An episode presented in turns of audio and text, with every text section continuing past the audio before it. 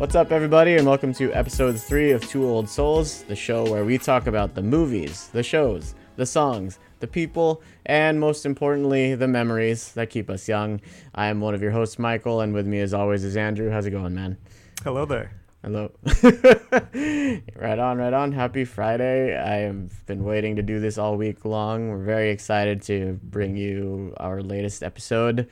Um, and this is a today's episode is a, a subject a and a person whose body of work is very near and dear to our hearts. Today we're going to be talking about uh, writer, director, podcast pioneer Kevin Smith and the films for which he initially rose to prominence. Um, some of you may be familiar with the Marvel Cinematic Universe, um, but before that, he was actually one of the first guys to take a bite at that apple of an interconnected series of films.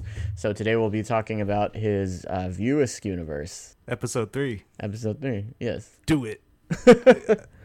Just thinking about uh, Star Wars when you said episode three. Do it. Yeah, um, Yes. Askew universe, man. Um, real quick, I, I love this little um, world that, that he's Mhm. created. Uh, Just how it all inter- intertwines and how it stuck with me through my, my whole my whole life. I was first saw those movies when I was maybe like eight, nine years old. Oh old. my god. Okay, Um, that's really young. Okay. Yeah, so, I, I've I have a fond fond memory Yeah. of like most of these movies. For sure, for sure. And we're so what we're gonna do today, we're gonna go through all of the movies as they uh, happen chronologically.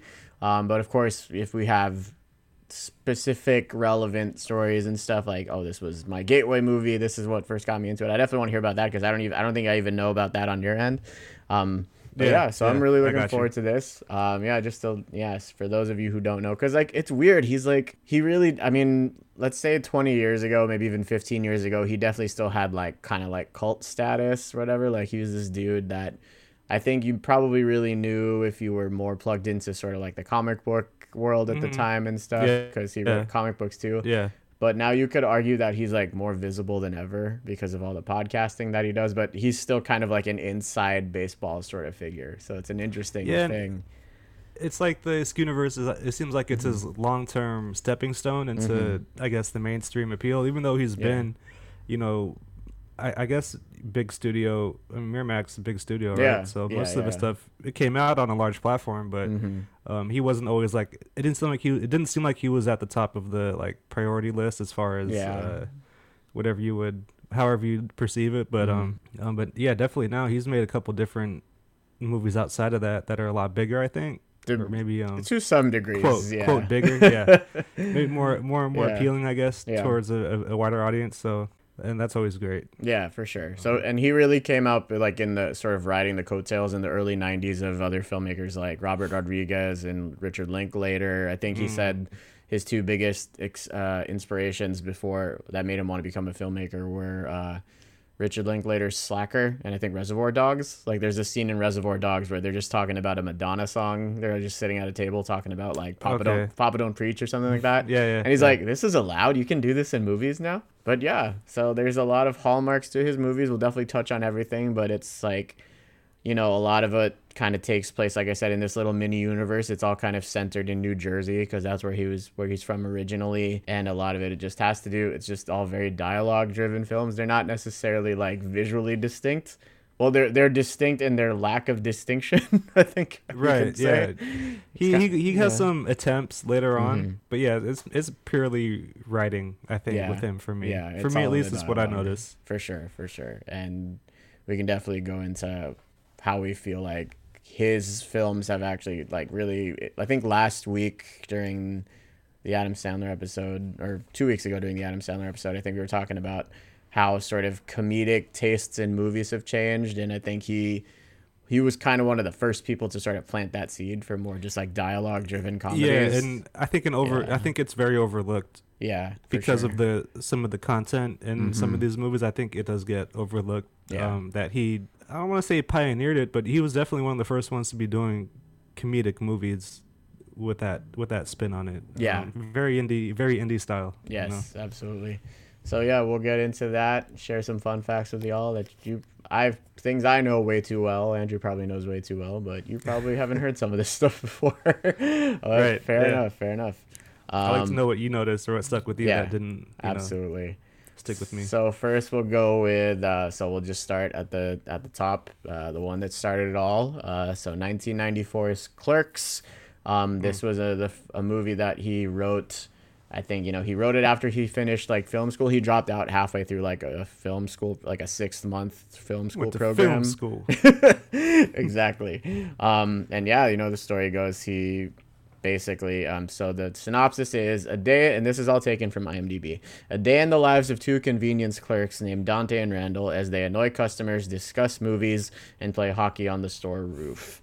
Uh, this was filmed all entirely in black and white because there was just no he couldn't afford it, uh, and I think he maxed out like hella credit cards just to pay for the Mm. movie, and I think they made it for like twenty seven thousand dollars or something like that. Like Okay. that was the whole budget, Okay. and yeah, so it's that's pretty much the whole movie right there for you. So where do where do we want to start with this one? I guess I just want to start with, I guess maybe the long-lasting impact for me with Mhm. with this movie. Um, when you told me that you like part of that was him selling his comic books to you know Mhm. afford to sell it to afford to make the movie. Um, that just shows how long like he's lasted. You know, going from that to what he's doing now with his TV show, with his podcast, and on top of Mhm. his movies, writing comic Yeah. books. So that's a very um inspirational out like an inspirational way to look at it. Is he took huge risks financially and Mm-hmm. probably you know creatively um but yeah clerks fucking awesome i uh i'm not big i'm not always big on like the the two guys you know Mhm. dante and randall Yeah. the main characters but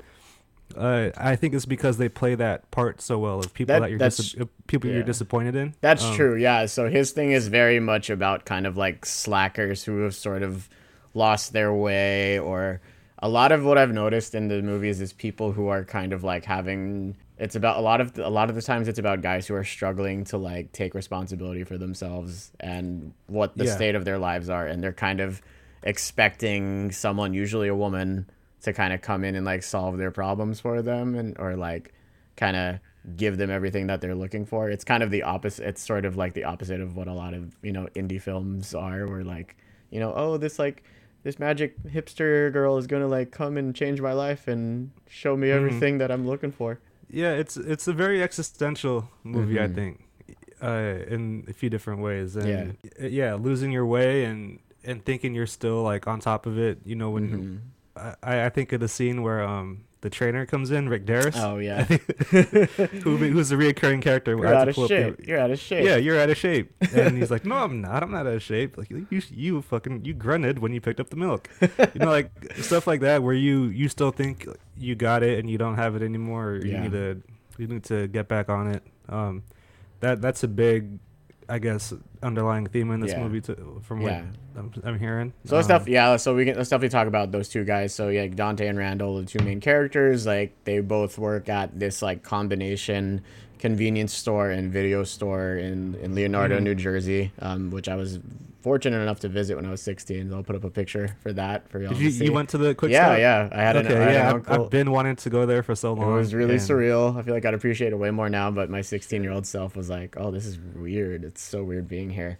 Um, but yeah, this is the convenience store that Kevin worked at himself when he was like he didn't really go to college, so he spent most of his like late teens or early 20s just working at this convenience store, and that's where a lot of the inspiration not only for the movie but also the characters like his really close friend uh, bryan johnson i think was the chief inspiration for randall because he's very much this like smart ass dude who just is always kind of ribbing on people and giving them Mhm. shit but he said he was much more the dante like which you know is very just very introspective and i think yeah you definitely see that and he puts him there's shades of himself uh, in a lot of his characters you can tell he's working a lot of shit out Yeah. through these movies just the ban- like when you go back Yeah. to the banter, the banter is very much Kevin Smith. Yeah. So I mean, he's a very talkative kind of guy, and, and Mhm. the way like even like the cadence that Dante has sometimes, like it. Mhm. You're right. It does sound like it's coming straight from Kevin Smith. yeah they're know, very and, um, much very very much from him and his voice like they all sound like him so to speak that's not Mhm. necessarily a bad thing but it is i would I definitely would say it's an acquired taste if if like if a new person is kind of like trying to come into these movies and stuff like because Yeah. if yeah. you're not a big fan of sentences that probably have a lot of commas in them that might be it might be kind of hard to get to this but, right. Even yeah. I mean the the monologues at the end, like when like when Veronica's you know telling off Dante in the store. Oh, that yeah, those are. Oh my god. And the one when Mhm. Randall's you know saying like "fuck you," uh, you're not supposed to be here today. You sound like an asshole. And he's you know he the way he's going on, it's a, a very long-winded, yes. but very straight to the point at the same time. It, it's really cool. um, also, yeah, he- like kudos to them for being able to pull it off because a lot of them were either just like local theater actors or like the guy who played Randall was Mhm. just like a friend of Kevin's from high school who was just hanging out while they were auditioning people. And then he wound up getting the part. So yeah, it's just this very it's got this very scrappy feel to it. Like it feels like a fucking homemade movie that would have been on that would have just gone straight to like Vimeo or YouTube if it were made today. yeah, but- it's very yeah. it's very organic. Yeah. um I mean, I mean, like a lot of the movies around that time are kind of filmed that way, like the indie, like the more independent movies, Mm-hmm. because it reminds me of some movies that I've seen that are, you know, just low budget, um, not very different from like as far as um, maybe cinematography, but Yeah. yeah, the, I I think the movie compared to a lot of other things is so unique. It's like a long Seinfeld episode almost. Like it's, It's not very really, it's not really about anything. Yeah, it's, about just it's it about everything. yeah, basically, it is just very Mhm. kind of sitcom like, like or it's like a bottle episode, right? Like Mhm. people kind of just come come in and out. So again, like uh, going back to just that dichotomy between the two characters, you have Dante who he prides himself as sort of like he's kind of the Charlie Brown of the whole thing. Like he kind of hates his life, but he doesn't want to do anything about it. But he also prides himself on being like, I have a responsibility to run this convenience store and run Right. everything smoothly. But also, he's kind of a piece of shit because he's got this like awesome girlfriend that he's with, but he's still kind of pining for his high school ex the entire movie, and it's yeah, really, the it's really fucking like a girl that frustrating. that she's like cheated on him a bunch of times, and now she's out of his life, but he wants her back. That's so and sh- it's so early twenties of of of like people. Um, that's true, especially folks know. who like keep in touch after high school. right? That's and being in a small neighborhood like that is probably very hard to escape. Yeah. it's, it, you kind of feel the um like the angst when when he gets people that he knew or that he didn't even remember that yeah, he knew, and it's really easy. It's actually really easy to get pulled back into that. Like mhm. even for just like a split second, you see this person, and even if it's been like eight or ten years since you last saw them, you're like, oh yeah, that's why I don't like you. that's Right. why I hated you in high school. exactly. so Um, it is very relatable in that regard too. Yeah, and it's that small town everybody. So that kind of feeds the sort of interconnected universe thing. Like everybody kind of knows everybody. Like even Mhm. if it's just tangentially. Uh, so again, you have Dante, who's just the straight man in the equation, and then you have like Randall, who just as you know, he'll read off an entire list of like porno movies to order from like a distributor warehouse in front of a mother and her like four year old daughter. Because he's annoyed yeah. by them. Yes, because he, he's like, he them asking for a movie, he's Mhm. annoyed, so he's gonna put that movie they asked for at the end of that calling list to make them not want to ever come I back. don't, I don't appreciate your so ruse, ma'am. your- my ruse. So yeah, he's kind of like what everybody wishes they could do in retail. You know, I don't. You know, so I guess some people do Mhm. have that aspiration at times, and I think that's why people related to it so much. Like, oh, like oh yeah, I work at a convenience store at the mall, and like people are like this. They're always coming in asking stupid questions and blah blah blah blah. So that was one of the reasons that like people really like, especially like sort of the disaffected Gen X kind of thing. Mhm. Yeah. Yeah, it's very like I don't want to say MTV generation, but it was right around that time, like Mhm. when the show was kind of at its peak, right? Yeah. That kind of um, I don't want to say anti-establishment because when you look back on it, it's not very. I mean, but it's it's very representative of the time, and it's Mhm. a time that I think a lot of people are fond of. But uh, yeah, I, I like I like how it represents the time without being um, it's not an overpowering. It doesn't movie. hit you over the It's- head. It kind of just very, um, is, yeah. Especially because Oh. everyone, like, all, so many people that are involved in the movie are just like his friends or friends of friends. They just needed to fill roles, so mm. you can tell, like, yeah, they're just they memorize this shit and they're just saying it. Like, I think one of my favorite lines is like when they're getting ready for the hockey play, ho- the the hockey game, and uh, he's Dante is getting all territorial, not doesn't want his friends to like steal. Uh, like or take free Gatorades from the fridge case or whatever, and one of the guys who's clearly just he was just one of the one of Kevin's boys. He's like, "What do you carry your shoe? What do you carry your shoe polish smelling motherfucker?" like, but it's just also like, yeah, it's like who the fuck talks like that from New Jersey, you know? Like, but Yeah, it's um, yeah, they had the they had the shoe polish joke running on through the Mhm. whole thing. yeah, like like when the like when the lady picks up the dead guy in in the in the shop with the cop. Are we going spoil? Um, are we are we cool spoiling these movies? Like, I think it's okay, fair game. I Like, would hope people have seen like if if you're gonna click on If- this, if I would gonna- hope yeah, that you've yeah. seen these movies so to like fuck it. Yeah, see if so you're gonna agree with us or not. Um, Yeah, well, we could put a spoiler warning. yeah, the- for sure, beginning. for sure. So yeah, that is a pretty that's a pretty big spoiler. that's a big, bad. pretty big plot point to the movie. Yes, it's But kind just of a like twist. the the police lady that's interviewing them just Mhm. cracked me up with the shit that she was saying. It's so Okay. normal that this shit's happening. We once picked they're up. We once picked up a guy who broke his own neck trying to go down on himself or trying to suck his own dick. Yeah. Turns out it was Randall's cousin. Do do we want to bring up like the characters they mentioned? Because I I caught some characters like uh they mentioned Alyssa Jones early. Oh yeah, they do. because Yeah. the, the girl is her sister, and Uh-huh. Rick Derris, Heather I think, Jones, is like yeah. one of the. I think he's one of the finger cuffs guys. yes. Yeah. Chasing Amy. So yes. it's so like cool that these are such small parts you never see again, but you do Mhm. see them at least once. Yeah, but it's just connective tissue for sure. Yeah. right. Yeah. And uh, And get to me, like hmm it's so overwhelming to think about those like plot points. Um, but like it's so it seems it seems like it's so relieving when you execute it and then you can actually remember everything. Like yeah, yeah, just absolutely. just doing that so so effortlessly, I think is a good Kevin Smith for sure. um, signature at least. And Um, and speaking of the people who uh whatever carry from one film to the next, of course this movie also introduces if you don't I mean without I mean hell dude, they got they have handprints in front of the Chinese theater now. So they are about it that's about as iconic as it gets. Right up there with like Robert De Niro, Jack Nicholson, Vin Diesel, like this movie introduces Jay and Silent Bob to the world, dude. And Yeah. so one of whom is obviously played by Kevin himself, and you know his boy, his his homie Jay, and they are kind of like the stoner art. I would say people make all these uh, comparisons, but they're kind of like the stoner equivalent of uh, C of three PO and R two D two. I would say. I yeah. That's a good that's a good uh Yeah. that's a good analysis. I Mhm. I've never heard that before. Okay. I could agree with that. Yeah. Uh, they were really funny in this one, but to me they didn't uh stick with me as much cuz I didn't see Clerks first out of the whole, sure. you know, yeah. series. Neither did I. So it was there was a little over, it was a little underwhelming when I saw them. Mhm. But that's just because I'd never I, I'd seen already like more polished performances Mhm. of their character. Yeah. They're already well developed by the first Yeah. time I saw them. It's Um, odd that they actually wind up being. I mean, just by virtue of the fact that they're in every movie, they they're by default the best developed characters out of the whole. They, they are, yeah. Like, yeah. Um, They really get refined in this weird way. So yes. yeah, so they Jay and Silent Bob are two. They're weed dealers who hang out in front of the convenience store where Dante and Randall work, and they're just either messing with Dante and Randall while they're working, or they're just selling in front of the stores.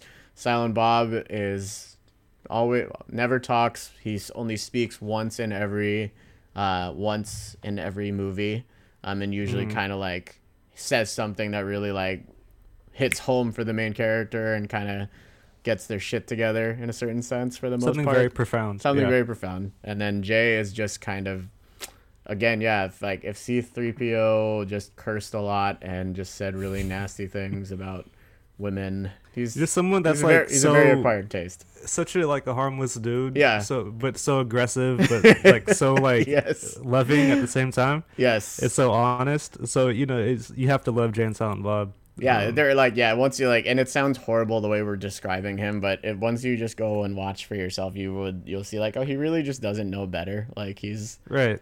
Yeah, it's like a, it's like a Michael Scott before Michael Scott. kind of yeah, you know, yeah, for sure. um, same same style. Maybe not Mhm. like you know, presentation is totally different, but their Mhm. like their their filter is non-existent. Yes, there's very child. There's a childlike innocence to it, with a very R-rated like South Park kind of sensibility. Mm, At least once we get to a certain point. But yeah, there's like there's kind of there's more of like he starts out with a little bit more of like a menace to him. It depends on the movie though too. That's the thing. Like these movies all have their own tones as well. his he has like the perfect voice for like Mhm. for that guy. Mhm. I, I can't. I maybe it's just because you you would just never expect it, but like there could be no one better to play Yeah. Jay than Jason Mewes. Yeah. Um, just like the presentation of that, his voice, his face, Yeah. like his stupid dances and everything. like it's amazing. I I would like to know how much of it was actually him. You know, like- Apparently a lot. doing- That's the yeah. thing. Like he would just take all of these mannerisms and stuff and things that he said and then when it came time to making the movie, he was really shy and he's like, I don't know if I can say this. He's like, why would I say Snoochie Boochies? And then Kevin's Mm. like, I don't know. Why do you say Snoogans or Snoochie Boochies? like, this is you.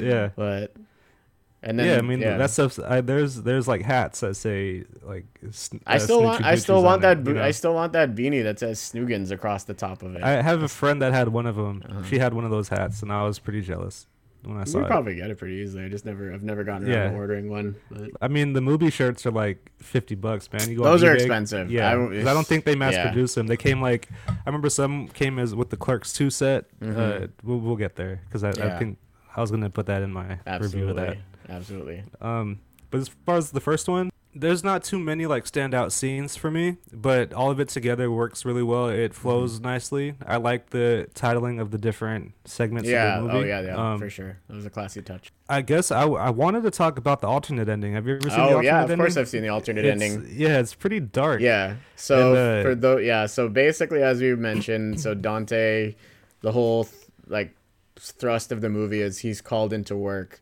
when he wasn't supposed to because like everybody else called out sick or whatever. So a running thing is every time something bad happens, he goes, "I'm not even supposed to be here today." Um, Right. into, with varying degrees of like um, indignation and frustration. Um, the theatrical ending that goes, he has it out with his bet. He has it out with his best friend. Um, you know, he gets dumped by his girlfriend, but you know he's kind of that's that's his own damn fault because he was trying to like start things up again with Caitlin, his high school ex. Yeah, don't play Yeah. like that, people. Yeah, for don't, real. don't just make up your mind. Yeah. Uh, it's, it'll do you so much more better, much better in Yeah. the future. So anyway, yeah. So anyway, he makes up with Randall, and you know he gives him this little emergency "we're open" sign. He throws it at him, says "we're closed," and then it kicks into a sick jam by Soul Asylum. Um, but the, Right, that's a good song though. Um, song is "I Can't Even Tell," but um, so yeah. But then the original ending it goes beyond that, and he is just uh, he's whatever working out like uh, cashing out the register and all that and then some dude comes in he's like oh sorry we're closed and then he just pulls a gun and just shoots him and then he makes off with the money and then i think the last thing you see is like it's one of those eyes open deaths he's just like hmm sl- like you know slumped over behind the counter Uh, Right, yeah. and uh, yeah, that always uh, hit me a certain way when That's I first saw that. it's, it's as because he ending. wasn't Um, supposed to be there today that's why. Right. So, uh, yeah, man, it that that touched me. So Mhm. you know, it, um, I I was I, I didn't even think about that till I watched it last night. I was uh, I didn't watch the alternate ending, but I was Mhm. as I, as I was watching the ending of it, I was like, oh man, I forgot there was an alternate one. We wouldn't get Clerks two if that was the actual if that was the actual ending. yes But it it shows like a good. It shows like the space where I guess Kevin Smith was at. And, Yeah, it was really he was Um, actually in a really emo headspace for like the early part of his life before he started smoking weed. Mhm. Yeah, it, it's Yeah. It, you could be interpreted as like this is my only shot. yeah, oh that's either true. this way or the other way. That's fucking Um, true. Yeah. That's always kind of what I got from that when I Mhm. when I think about that ending. Mhm. So Yeah, for sure. uh, Go for broke and they eventually, you know, like, you know, we know we you and I know this story like it wound up getting picked up by Miramax at Sundance and it became like this whole sleeper hit and stuff like that. So yeah, they stopped making movies just like Piano Yeah. or The Crying Game.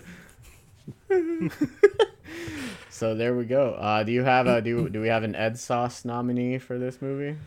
oh it's boy, hard to say because I feel like it's similar to Big Daddy. Like everybody is just kind of swinging for the fences in the be- their best version of it, Yeah, and they're very New Jersey and. New Jersey and you know scrappy manner.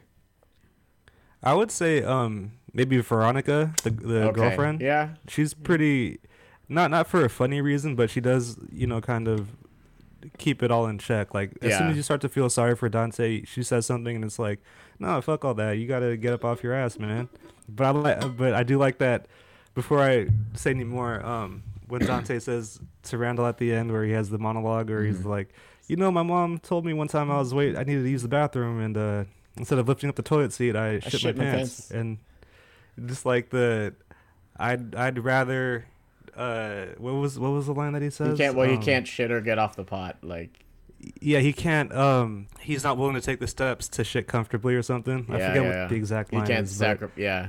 Well, basically, that yeah, like always- was too comfortable. that was big. with that. hmm So yeah, I'd say Victor- uh, Veronica would be the the secret sauce for me For at least. For sure. It just Yeah. brought out like the moments that she was there brought out the best in the the characters. Um, That's she wasn't even the main part. She was, But, she um, was sort of, yeah, sort of like the most grounding presence. Hey, try not to suck any dick on the way to the parking lot. Hey, like, get that back whole here. Scene is, the scene is funny. So, uh, yeah, for me it's Veronica Okay. or um, yeah, I can't think of anything else that would that would put it in. I mean, I think, I mean, it's also safe to say, like, you know, Randall, he's kind of like, it's like, Mhm. he's kind of like a Ryan Reynolds before Ryan Reynolds. Like, it's just, but if Ryan yeah, Reynolds was right. just, but if Ryan Reynolds was just really mean, like, Mhm. there was no, like, without the charm, but there is a charm, but it's very kind of like sarcastic, menacing, Right. want And, like uh, wanna be menacing kind of quality to it. It's a very it's very condescending Yes. menace. Yes, Not there we like go. he's mean, but he's it's Yeah. very condescending, and I think that's like what, like if he was a wrestler, he'd be a great heel. Mhm. You know, Oh, he's totally Um, the heel of the movie yeah. for sure. Absolutely. but you got you want to love him. You know, Yeah. he's like he's one of he's like a he, he's one of those kinds of heels where you'd uh hmm you want to boo you boo him, but you want to love him. That's true. That's a good. That's a good good way to put it. Okay, so moving on to the next installment, which uh, actually takes place a day before Clerks, but you don't really learn that until later. Um, Mm. So it's 1995's Mallrats. Uh, the premise is both dumped by their girlfriends. Two best friends seek refuge in the local mall. Which Pretty much. that's really Uh, I it. mean, yeah, I watched it the you- other what day. What do you do when you when like every time you've gotten dumped, like you meet you meet up with your friends and go do whatever you like doing, and these guys just love the fucking mall. Like Brody. well, the, well, loves the one guy not- does. Yes, yeah. Yeah, Brody loves the mall. I don't know Yeah. about TS. This movie, yeah, this movie introduced the world to Jason Lee, who you might know from My Name Is Earl, who was the voice of the bad guy in The Incredibles, or he was he was in those Alvin and the Chipmunks movies as Mm, Dave. Yeah, he was. So Uh, and I think Josh told me he was a pro skater before. yeah, he was. Yeah, Yes, yeah, yeah, Yeah, I had no idea. I mean, it makes sense, but I just, Yeah. I never knew. So this one is very. I mean, it's similar to Clerks, only they had a bigger location. It's two guys who are kind of both kind of. Well, one guy who is very like, woo, woo, my love life, and then the other guy who also got dumped by his girlfriend, but he's kind of pretending like he's above it all. Um, and yeah, he knows it's all gonna work out in the end. yeah. somehow. He's 'Cause he kind of like he kind of is. Uh, it's kind of there's like a Bill Murray kind of quality to to Brody, I would say.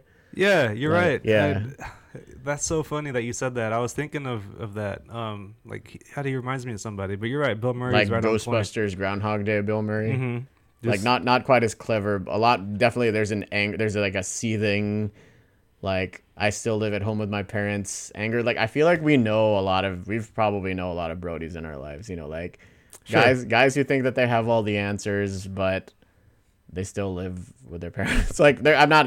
I'm not like gonna. There's nothing wrong with living with your parents, but yeah, there's like people who think they got all the answers, but they're kind of still sort of stuck.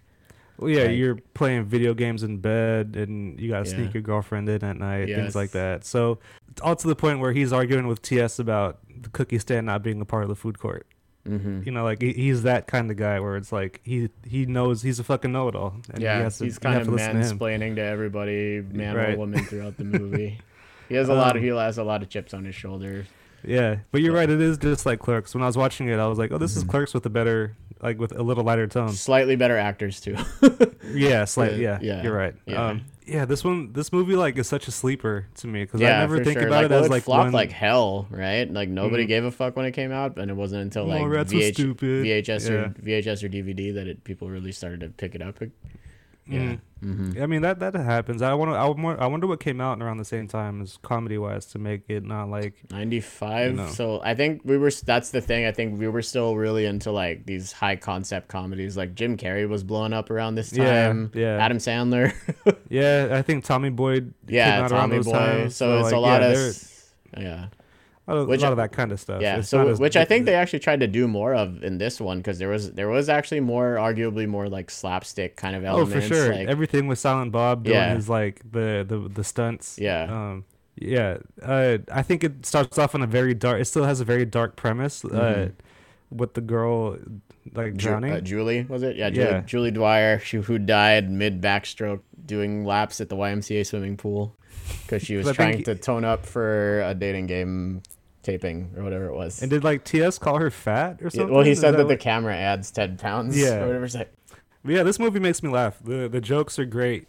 uh, Ben Affleck. It's, yeah, Isn't it, one of OG um, Ben Affleck's before he got his teeth replaced. Even which I never Oh, realized God. that. Like he has like kind of messed up teeth up until like Armageddon. He had like all these like chiclets put into his mouth. Okay.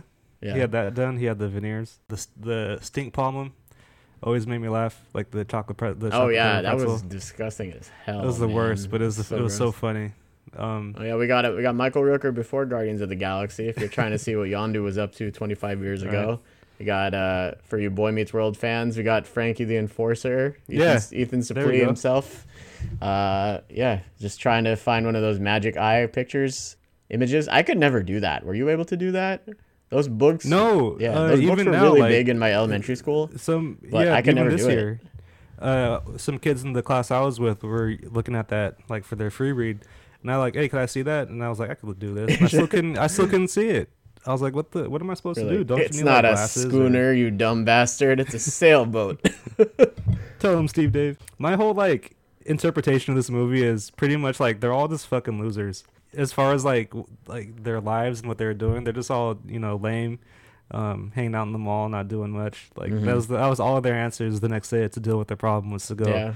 do some retail therapy. But yeah, I think they're all losers, and um, Yeah, they I do, think. but but for you sure. you still feel like relation to each character. You Like, you I feel I for them, yeah. Like there is, I mean, I definitely, I think I like Brody a little bit more than like TS, even though he's supposed to be like Yeah, the grounded one, but he's just kind of, you know, I think he could have taken it a little easier on Brandi too. Like, I mean, her dad wasn't that great, but yeah, he was just as bad. She's like, He didn't have to make the whole scene. Like No. just let her do the show. Fuck. yeah.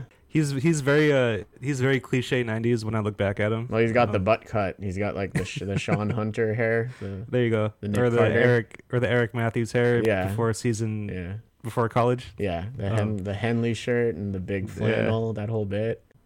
Do you have any secrets, Ed Sauce uh, Uh, people? Because I got to me it might be um either Jay and Silent Bob again Yeah. or Shannen Shannen Doherty. Yeah, I think I'll agree with you there. So yeah, Jay and stuff. First off, Jay and Bob are a lot more cartoony in this one, but Yeah. just still like that's kind of my favorite version of Jay and Silent Bob. Like just hatching Mm-hmm. schemes and like I like how. yeah, I think anytime somebody like take takes Jay by surprise from behind in the movie or like taps him on the shoulder, he like does this thing. He turns around and he like cocks his he cocks his fist back like he's like ready to go at a moment's notice. Like I think that's super funny. His narration of the Yeah. blueprints always get me. I'd do it, but I pulled my back out humping your mom last night. Nooch. I'm ready to go smoke a bowl. You know, the Stan Lee chase. the original. Stan Lee. This is the original Stan Lee cameo. Think about Mm, it. Yeah. There we go. Yeah. I can't bef- think of any before the Marvel movies. Um, And he looks. That dude looks great with a beard. He looks like he just looks really distinguished. You know, just even cooler somehow. yeah, he his, he looked like Stan Lee too. Yeah. Um, So you're gonna say Let me see about Shannen Shannen Doherty? You said oh yeah, I think she's I think she's great in the movie. She's so like she's arguably the most experienced actor in the whole movie because Oh, she was already sure. doing 90210 for a few years. Maybe she had already Yeah. like been re- like kicked off of the show or whatever happened, but she just brought a good vibe. Mhm. Uh, like her character, you don't. I, I don't. It's hard to feel sorry for any characters, but like you kind of feel sorry for her. She's like you know kind of making a bad choice with both the dudes. She's With both Brody, the guys yes. she's choosing, Ben Affleck and Brody. You, Yeah. Mr. Testosterone over there. But I, I did want to say like Kevin Smith does seem to have like really strong female Yeah, performances in these movies. Um, yeah. So I I like that he chose her and she did a good job. Yeah, I mean, Um, yeah, he definitely. Yeah, I listen to his podcasts constantly, and he always talks about how growing up, like a lot of the really like prominent figures in his life were the women. Like he's got, he's really close with his mom, and a lot of his girlfriends growing up like informed like the female characters in the movies, and he was Mm. friends with their moms and shit. And one thing I do like that we do see kind of time again, at least time and again, at least in these first few movies, and even up through like Clerks two. Is that generally it's like the men are all idiots for the most part, Right, yeah. and it's always That's- like that's the- that's the point. Yeah, Um, the, and the women and the the women in their the lives are always yeah like are always kind of setting them straight for the most part. Well, yeah. it, it like I've always said this like working like Wes working with kids and you observe. Mhm. I'm I always like make the distinction that like the girls are way cooler because they have like the goals, man. They talk about the stuff they want to do. They have they want to make these little projects. And, like all Yeah. the boys, they just want to play some fucking sports. So Yeah. like do some like really active shit right now. But like some like the girls that we've worked with, They want to do like projects and Yeah. fundraisers and That's things true. like that, and, That's true. and become successful. And, And they always know, had like, they always like they always knew exact. They always had something to say too about the boys' behavior, and they were always right.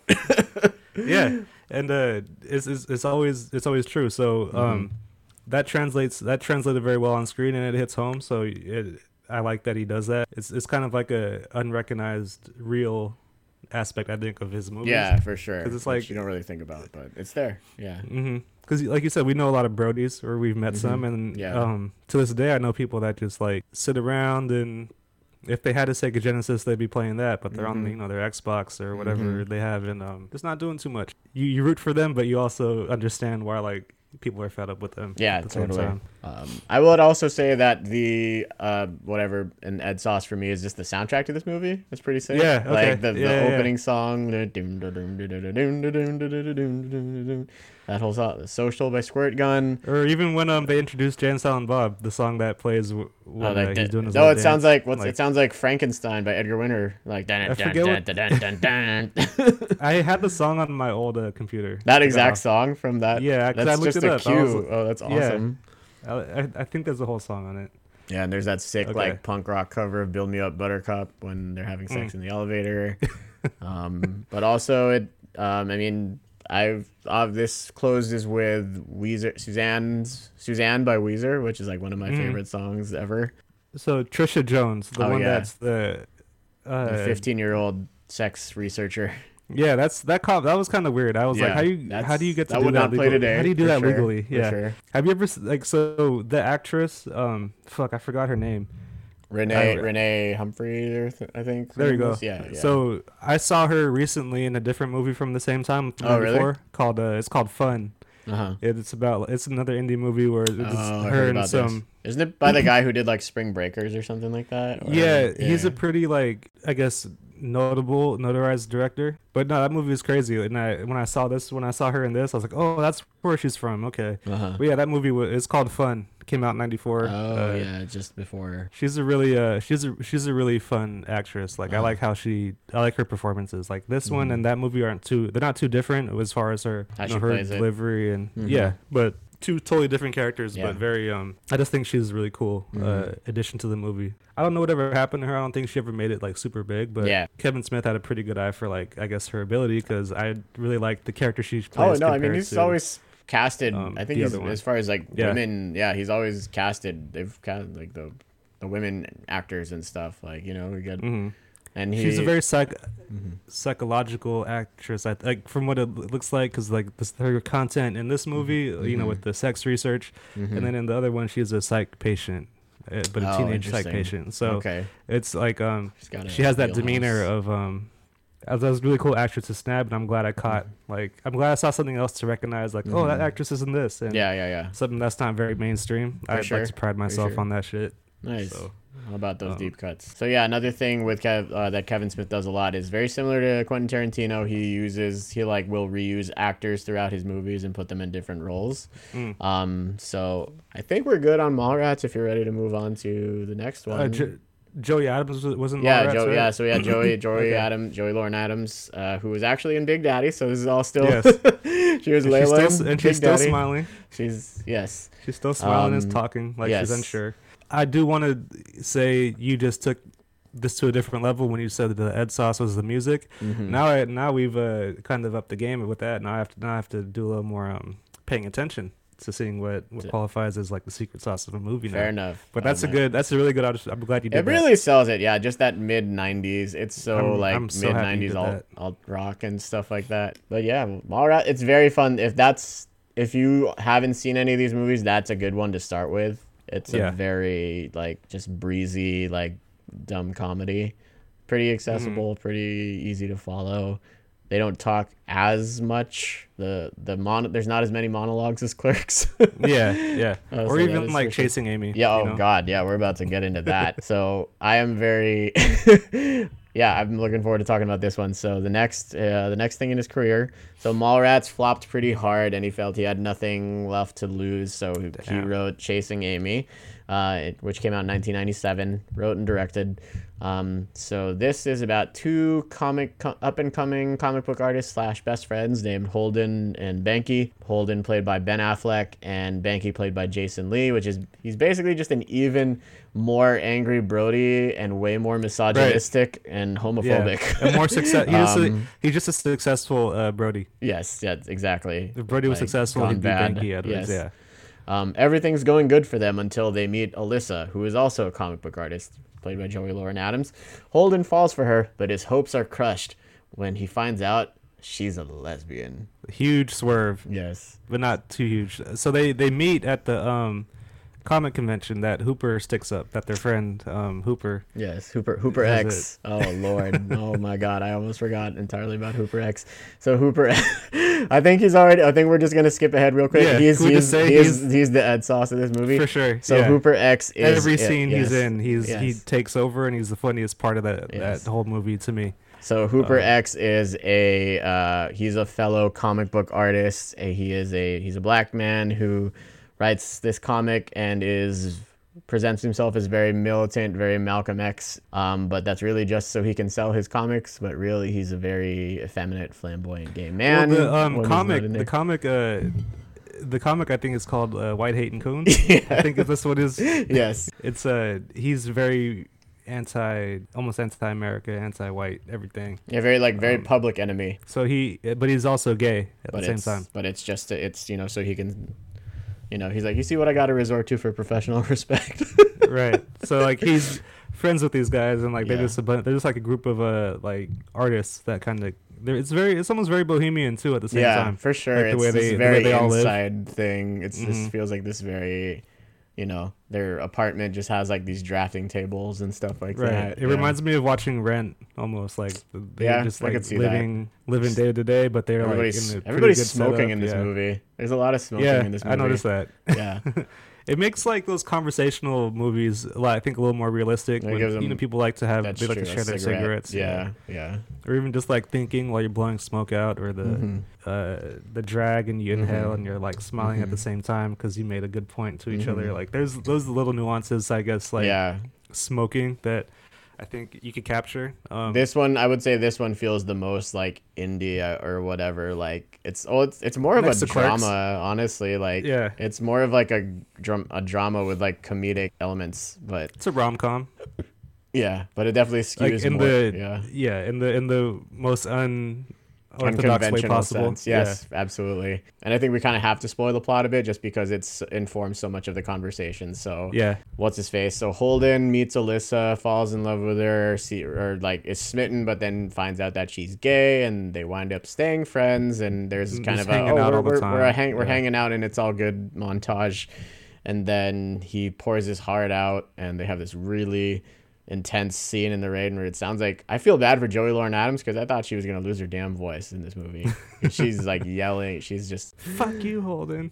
My life is gonna change. Your life doesn't change. Yeah. which it Yeah, sounds. I'm uh, not making fun of her. Like that's actually how she talks. Like she has a, but you know, she she Very she- reminiscent of yeah. like Jennifer Tilly. Yeah, she as, sounds like dis- Jennifer not as Tilly. not as distinct. I saw know, Liar Liar like- and I thought that was her. I thought she was in Liar Liar. yeah, yeah. I I almost made that same mistake when I saw Mhm. Big Daddy. I thought that was the girl from Mhm. uh, Bride of Chucky, but it but it Mhm. wasn't. So uh, yeah, they fall in love, and um, he pretty and like it doesn't.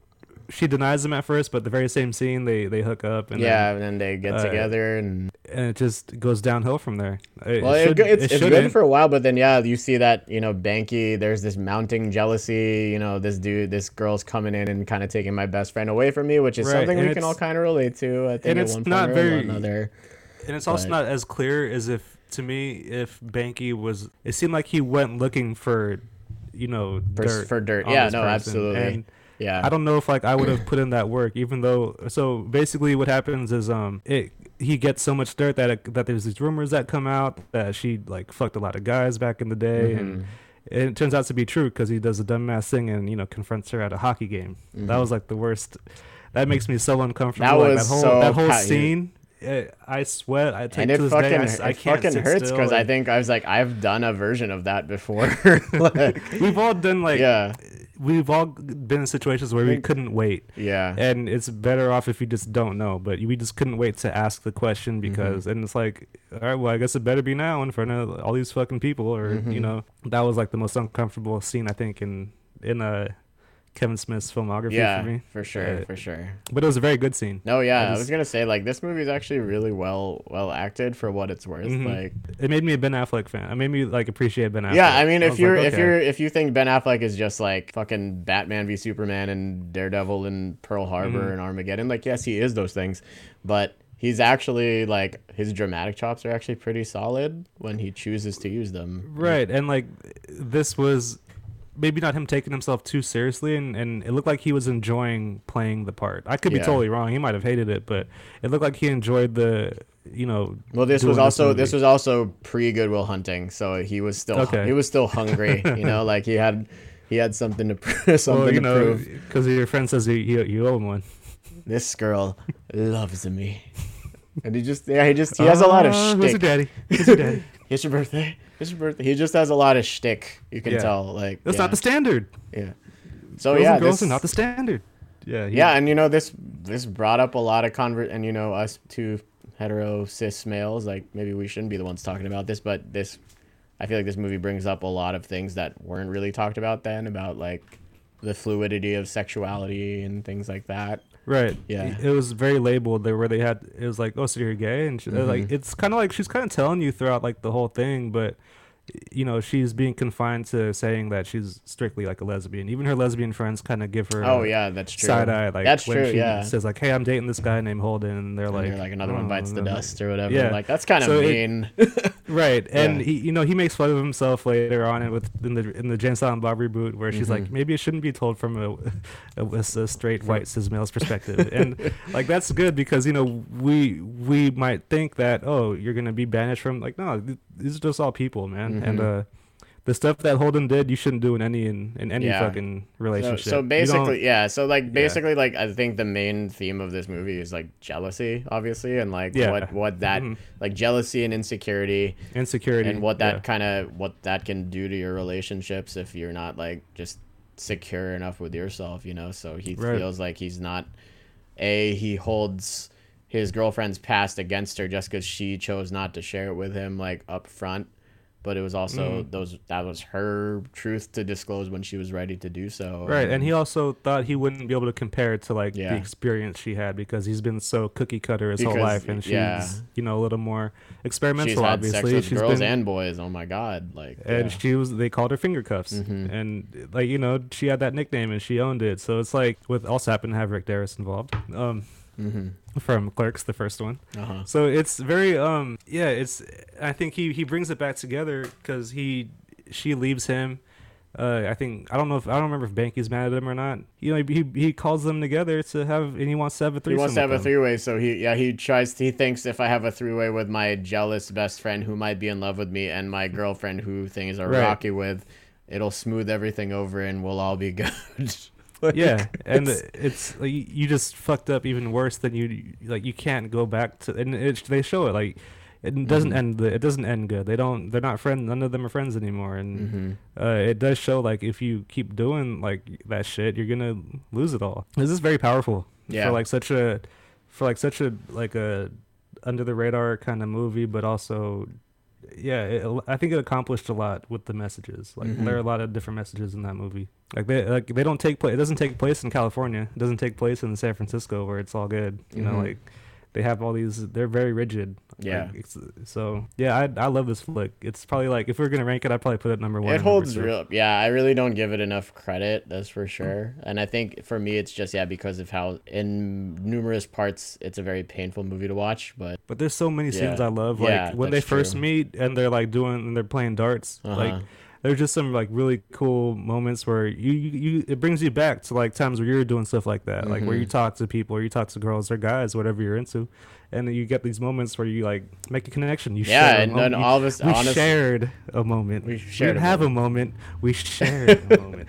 Yeah, absolutely uh, too. Yeah, and there's so many times where we get we get our heads up our, our own asses when we think Mhm. we're we've we think we're in with somebody or whatever. when Exactly. Yeah. It's yeah. very relatable in that regard. they play skee ball in New, Mhm. New Jersey, and I think that's like to me that was very cool to bring that back in Dogma and to have skee Oh, ball. To have that's the, true.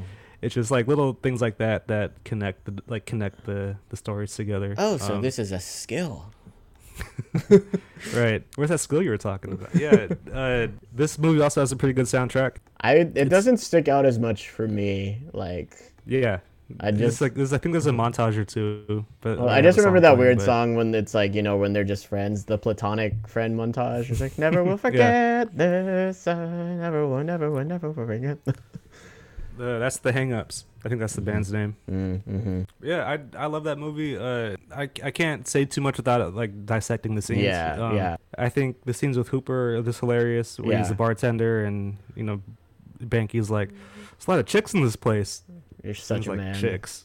You're such a man. Yeah, things like that. You know. Um, No, I think my favorite is when they're at the record store and like this little kid recognizes him and asks for his autograph. Oh, yeah. He's this little black kid. He's like, Assalamu alaikum, little brother. And he's shopping with Ben Affleck and he signs the comic and he goes, You see that man right there? He's the devil. You Yeah. Never take your eye off the man. and Ben Affleck has a very devilish look. He has like That's true. the, He's got uh, like the, the goatee and the pompadour. He's got the Sean Penn and um, Yeah. Dead Man Walking kind of Mhm. look, so he looks very devilish there. Um, Silent Bob's monologue. Oh yeah, for sure. end. I mean, that's, it- that that was huge. that uh, was so to several speak, chasing feels like it's several pages so long. Yeah. Um, when when my friend and I were doing the competitions at Aloni for like the acting, hmm we looked at Chasing Amy and Dogma for scenes to do, and and we noticed that Chasing Amy scenes were like if it was a duo, they were either too short or it was, it was usually between Alyssa and um Yeah. Holden. So Yeah, yeah.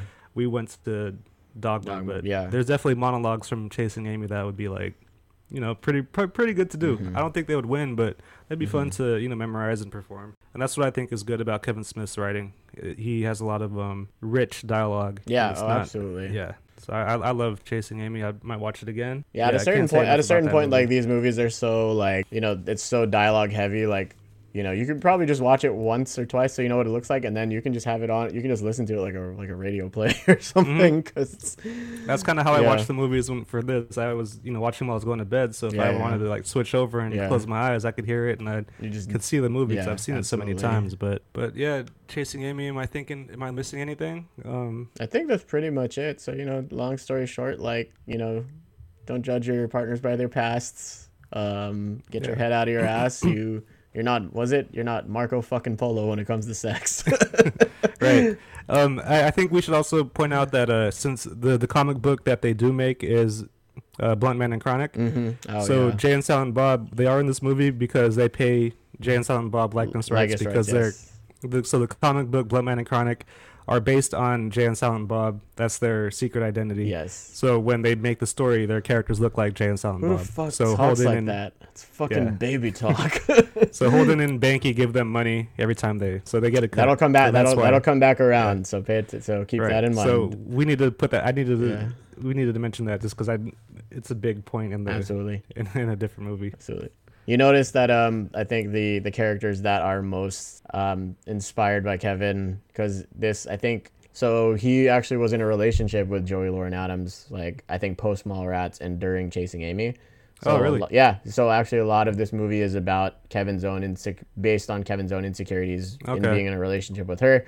Uh, not so much the oh she she's been with women, but it's like she traveled more while she was younger, and he which actually that's something that I kind of jived with too.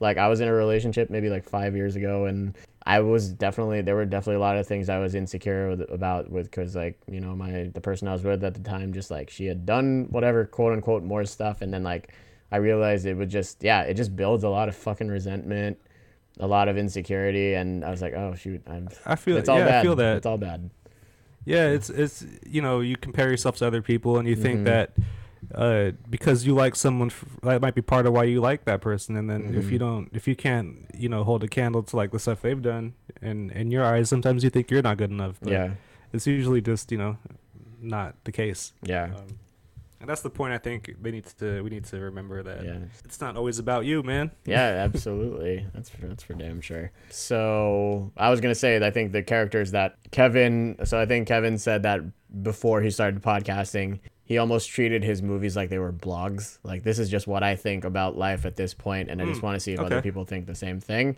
So you can tell throughout some of these movies, he's really working shit out. it's like therapy almost. Mm. But yeah, I noticed that. Um, so he's Yeah. he himself has a goatee. Dante and Holden, who are mostly based on him, are also goatee wearing folks. That's. Okay, just I can see point that. out. I mean, that makes working things out. You know, like when when he's um when Ben Affleck's having the conversation, like, well, that's you know, girl on girl is not the standard. Mhm. Like him, his frustration saying, well, it's not the standard. Like What do you want me to tell you you? could easily see that like as being something you got to get over. you Yeah, know? yeah. Um, you should. He wasn't hateful, but he was. Mhm. It was just like he couldn't understand. there was a uh, there was a privilege to it or whatever. Yeah, right, Yeah, and I'm it pretty was- sure Kevin Smith. That's he might be not struggling with that aspect, but there's probably something where he needed to get over himself on Yeah. that point. Like you need to just let that go. yeah, um, for sure. So, yeah, I give. I mean, for me, perfect movie, and all, and all, and all ways, on all ways possible. Yeah. So, uh, that'd be by number one or two if I Okay. gonna rank 'em. Okay. So moving on, this one takes much more of a left turn. Um, I remember hearing about this because my I think my dad and my aunt were talking about trying to watch it and stuff. So this is 1999's Dogma. Um, so this is about an abortion clinic worker named Bethany, um, who uh, with a special heritage. Um, spoilers: you find out she's actually like the last remaining disi- like relative of Jesus, is called upon to save the existence of humanity from being negated by two renegade angels played by Ben Affleck and Matt Damon. Um, yes, uh, trying to exploit a loophole and re-enter heaven. Okay, so just right off the bat, this movie is so fucking dense. I It's yeah, just- it's so without- that's so it's much not even ex- on the surface. It's so much exposition. You wouldn't even uh think. You know, uh, I, I think this took it to the next level. But um, Mhm. I'll, I'll go with you with what you were saying. Like when you first heard about the movie, um, I first saw this. I was like the maybe the year after it came out. So Oh, I think wow. it came out '99. So okay. You're uh, young seeing this. I would go to my I'd go to my cousin's house. They'd always Oh, rent okay. movies. Yeah, like they- yeah. so I think it was probably in year 2000 or so because I don't think Mhm. videos came out that quickly. So I remember the movies that my uncle rented. Get this: the one was Dogma, and the other one was Stigmata. You Oh yeah, well that's the thing too. Like, so let's keep in mind that in the '90s, like mid to late '90s, especially, there was a lot of these like very serious like dramas about like Catholicism and stuff like that. I Right, feel yeah. like that was a big So, thing.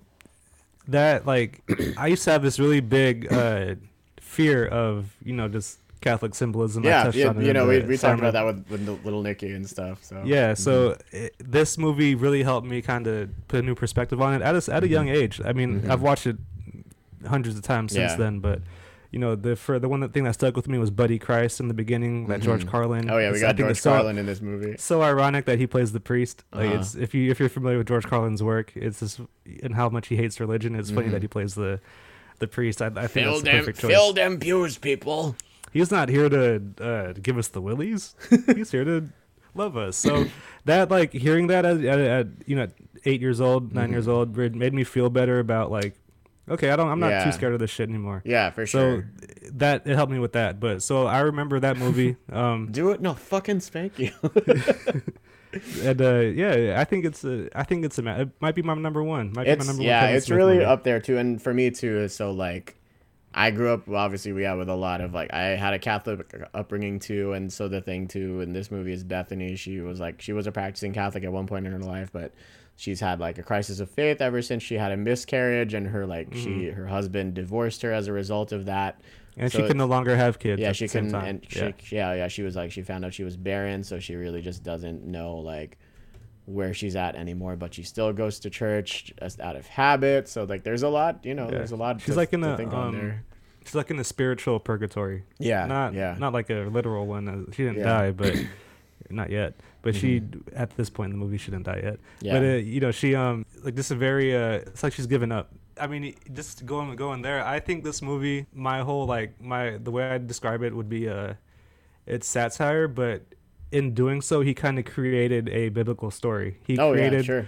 he created a part of the Bible that if you were gonna maybe add Reboot something to it, maybe not reboot it, No, but no. this could be easily put into the epic that is Okay. the Holy Bible. Sure, I mean, I don't want to offend people. Holy fucking Bible, son. but I'm not. Yeah, I'm not. A, I'm not religious, but I'm. This as far as writing and Mhm. storytelling, this would fit perfect in that that epic of, for the 21st for the 20th century of Uh-huh. mankind to be in that set of stories. Like this Mhm. could be the next set of a story in Mm-hmm. um the Bible. So, I, I think everything he did was just genius. It's like he did his homework.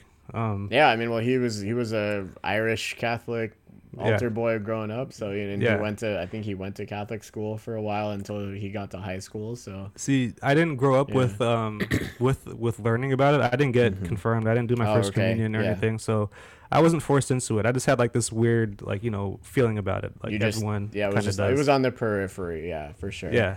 I always, I mean, I believed for a long time I was being watched by someone, so it That's was fair. it was like that. Knowing, and I, I've taken classes and I've read a lot of stuff since then. So Mhm. when I re- when I watch it again, I'm like, oh, this is that's Mm-hmm. so cool that he spin that like the shit demon. Mhm. Um, like just the creative ideas to like the people like the the land that where people are being crucified since Oh, they yeah. since they died they have bow releases and that all those bow releases It from all those this, like, criminals and shitty Clay, people were it becomes like Clayface, but like how shit. fucking like yeah, how Indiana Jones is that you know that's like how true. That's fucking true. biblical could that like, it can't get more biblical than that yeah, so I, I think the way he did it was so genius and it sticks with me I, I I love the format of the story yeah. I love like these, these characters uh, the Metatron probably one of my Oh, favorite Alan Rickman, dude. Yeah. Alan Rickman in this movie. he, Absolutely. he's he's hysterical like he doesn't want to be in it but he's like giving it all at the same Yeah. time when he's describing like the angels and he's describing Mhm. Ben Affleck as being like oh he's a he's a He's a Gre- wa- Gregari- was it the Gregarian or something yeah, but he goes he's a uh, watcher. they're wa- they're watchers Guess what they do? you know and, uh, stuff like that yeah. what else Chris Rock I- and Salma Hayek. oh Chris Rock being the 13th apostle that we didn't know he about was left out of the Bible because black. he's black.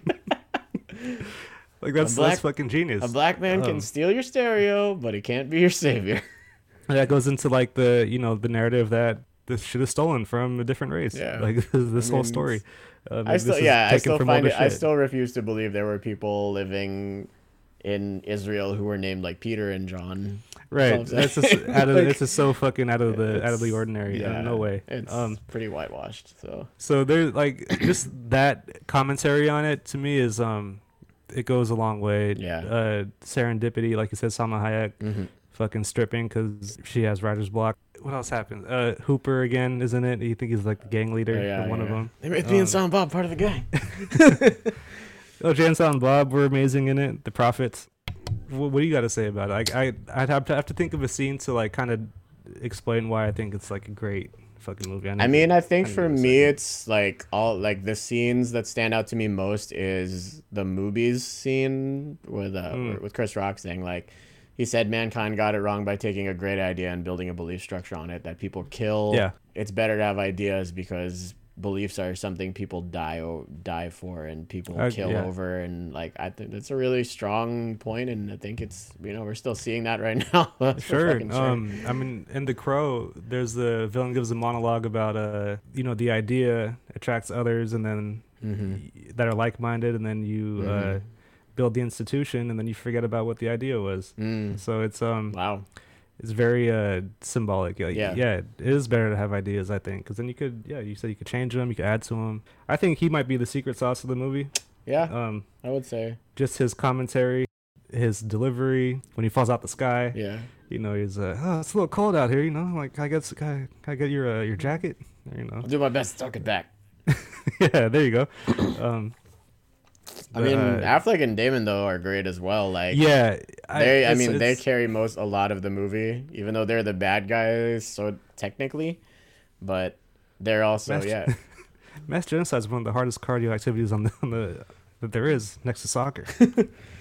And yeah, this is Um, just them. This is right as their both their careers were really starting to jump off, but they still yeah, I were forget. I forget that they weren't they weren't like them yet.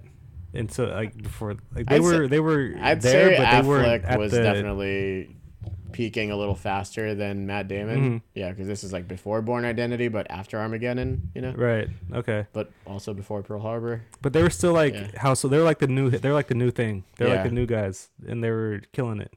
Yeah, uh, every scene with Ben Affleck and Matt Damon, like the the opening scene with the um, at the airport. the yeah with the nun. Yeah, Uh, like I love fuck, I love fucking with the clergy man. just like Keeps to keep them them on their toes. toes. Um, the we're going home. Like, just- look- like stop, or- stop leering at me. oh yeah, no, just like I mean, they have this thing of obviously they're angels that have been banned from he- banned from heaven and Uh, tell them that first. yeah. banished to Wisconsin for the rest of eternity.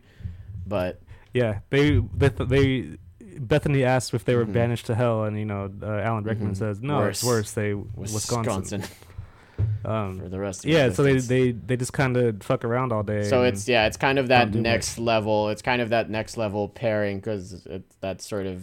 It's Yeah, always about purga- these these yeah. two guys who are yeah like you know who feel stuck like Clerks like has that and Mhm. Mallrats and Chasing Amy like it's always about these like paired friendships but this is like a really more like ridiculous version of that but it's still got that angst of like we spend way too much time together we know each other inside and out which is great but we also know like all the things that the other person is full of shit about and stuff which you know I think I think that's the other that's another super relatable thing too like we have our best friends like people that we've known for years and they know us best and we know them best but we also have like in in our back pockets it's also like but these are the things that I actually kind of hate about you at the same Yeah. time um, their chemistry is so relatable. Yeah. Like when they're in the boardroom. Oh, this is another observation when they're in the boardroom. Uh-huh. uh you know that they have the golden calf. They have the movie Yeah. calf. yes And yeah. if you ever read like you know it's a commandment Bible break about the yeah. golden calf, and like the golden calf, I think is used as the example in the Bible for why like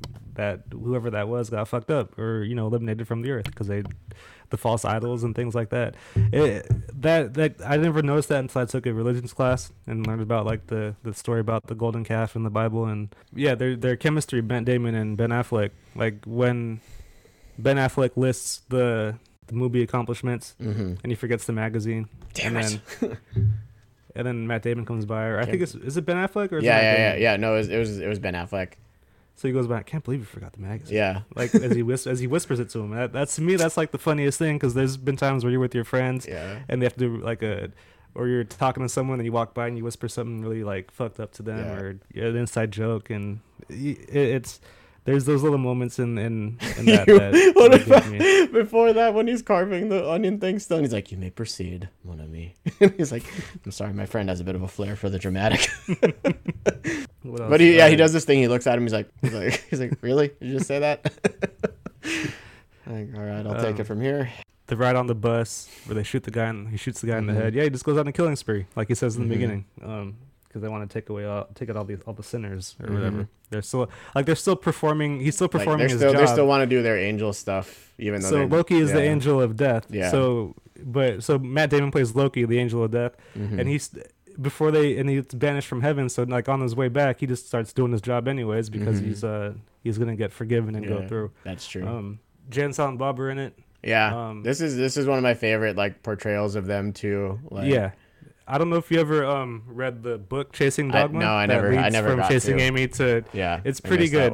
Um, it's a pretty good read. I don't know. I don't remember too much about it, but I have Mhm. it. If you guys want to ever get into like this universe, that's a, I think that's a must read if you want to like connect certain things from uh, Chasing Amy into Dogma. You need to get that. You need to read Chasing Dogma. But yeah, Jan Silent Bob's portrayal. They they really like lead her to I guess what she needs to yeah do. they, Bethany. they live Um, up to their their prophets in every sense of the word But I, I mean, there's too many jokes to, in that movie to quote yeah from them. we would we Um, do that we'd be at it all day if we did that shit Yeah. but Uh, a few more points, I guess, would be um, Alanis Morissette is Mhm. revealed as God herself. Mhm. Um, so like basically, the movie just kind of gives them. Um, it gives you a whole bunch of things to think about, and it really shows that it's really based on your interpretation of whatever it is. That's what I think. That's what I'm getting from like Mhm. the movie when I watch it, because they still think God's a, a, a guy, but it ends up being Alanis Morissette. But the voice is the voice of God is Alan Rickman. So it's all these like different things put into the movie, and subversions yeah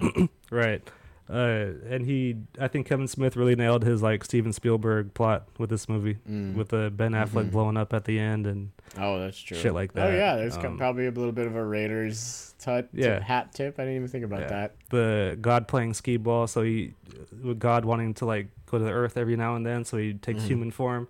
So they they don't kill the guy; they put him in a coma, so God Yeah. can't escape the body. So Pretty that's why these Yeah, angels yeah. do the shit. Um, Jason Lee again. Jason, yeah, Fucking got J- perfect. yeah, just- Uh, the golf clubs being blessed. Like Uh-huh. it's it's just a lot it's of. It's actually really well thought out. There was Yeah, this movie, that's the point, a lot of thought into this. there's so many different little nods here to the Yeah. actual faith that yeah.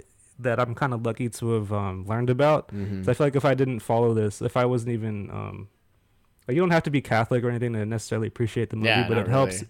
It helps if you It know helps. like the stories. If you've heard the Mhm. stories before, it really helps because it, like, okay, this is just the next chapter in that line of stories, and that's Mhm. kind of my interpretation of dogma. Yeah. Yeah. So Bethany, Bethany Christ. So that means Bethany's part She's- black. right. uh, yeah. So Rufus, uh, Christopher Rock plays the thirteenth apostle named Rufus, and he says Jesus was black. So Yeah. he reveals to uh, Bethany at some point in the movie that she's like the great Great, great, times- great, great, great, great great, times great like gran- 13. grandniece. Yeah. of Jesus Christ. hmm And she flips out, and you know the comedic relief is Jay saying, uh, hitting the joint, blowing out the smoke, saying, "So that would make Bethany part black." Which is just perfect. This is perfect comedic timing for almost everything in the flick. Yeah, he I- does. Yeah, he's that's some of the best Jay lines are in this. He's like, "Oh, the voice of God. Where's the rest of them?" Mhm. uh, where the fuck is his head? What the fuck happened to his head? They said that was like his Daffy Duck moment. Like that's. I was like, "Oh yeah, like there are hella old Daffy Duck episode Mhm. like Looney Tunes bits where he's just like losing his shit like that." If if anyone is is from this world, I suggest you close your ears right now. what? like that shit. Like, yeah, everything about that movie, man. I I can't think of a bad part.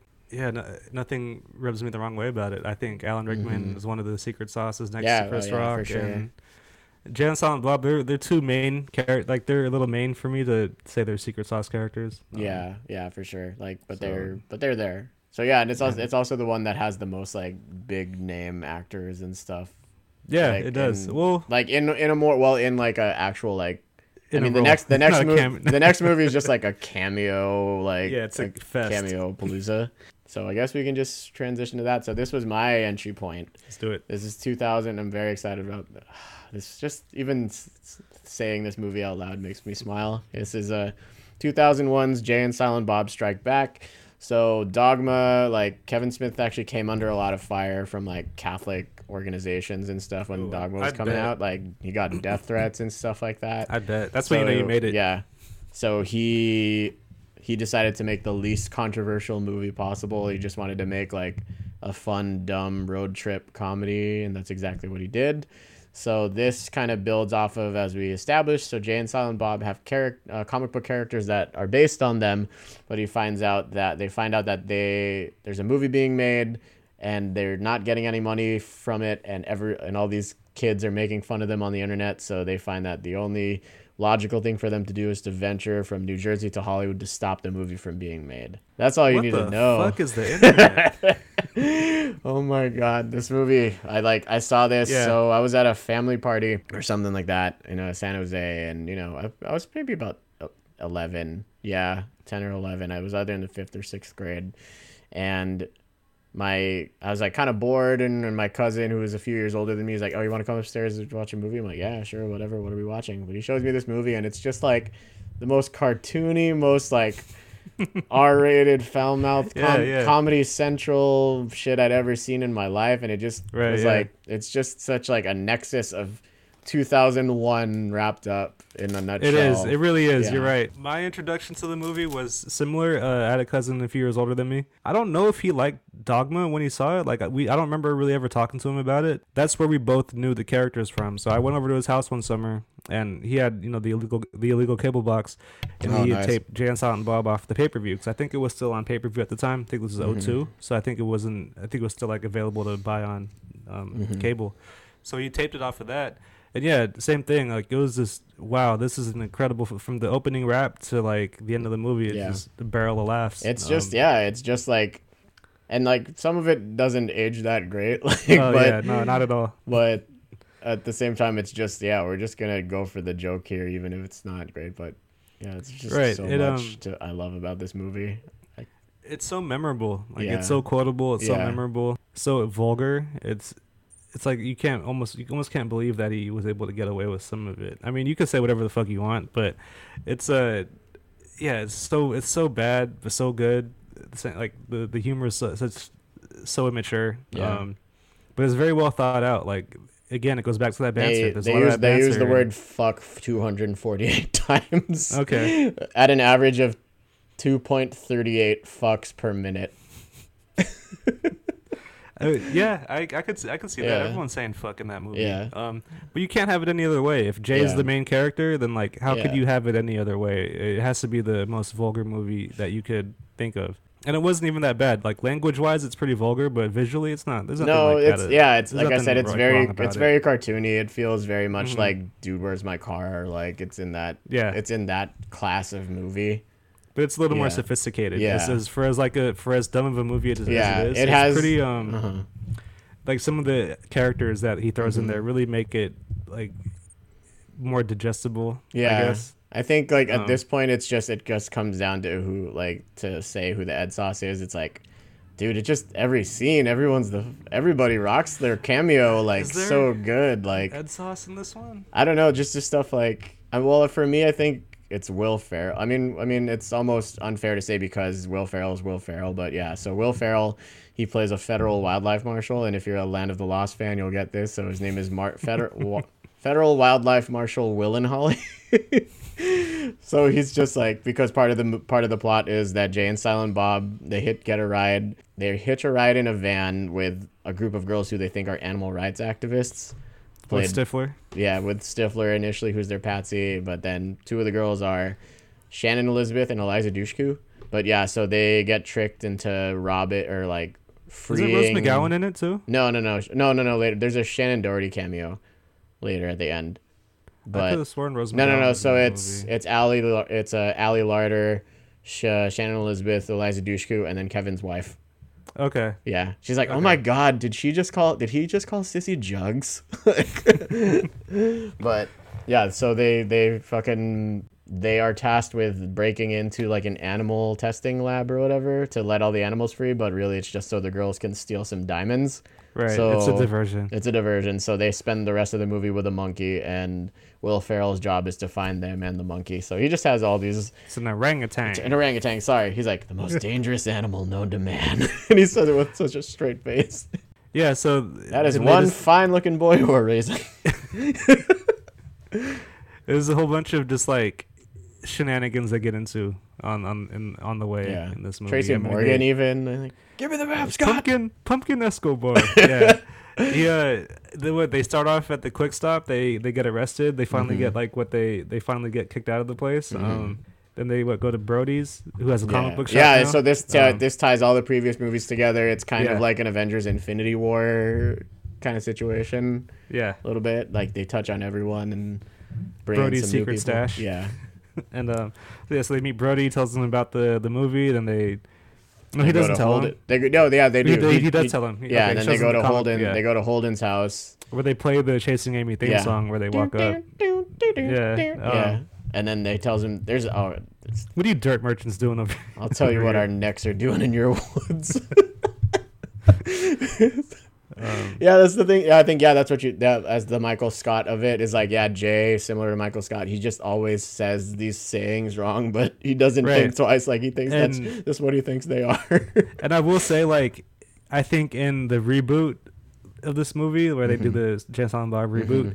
he really stepped it up a notch with connecting a lot of like the the comedic references within the Mhm. same movie. He's able to Yeah. like go back and forth and like Yeah. build up on Like, jokes. call it like, he's- setting up jokes and calling back to them. And right. everything. He's always been able to do that, but I felt like in the reboot he did it like he's he's just dancing. He's showing it off that he's able to just do it effortless effortlessly now. Yeah, I love all this. Uh, like when they meet Carrie Fisher, she's the Mhm, nun that picks yeah. them up. Like she's the first one to pick them up. Yeah. They meet George Carlin on the Mhm. highway, who's like offering to give head for a ride, and hey, don't be so suburban. It's the new millennium.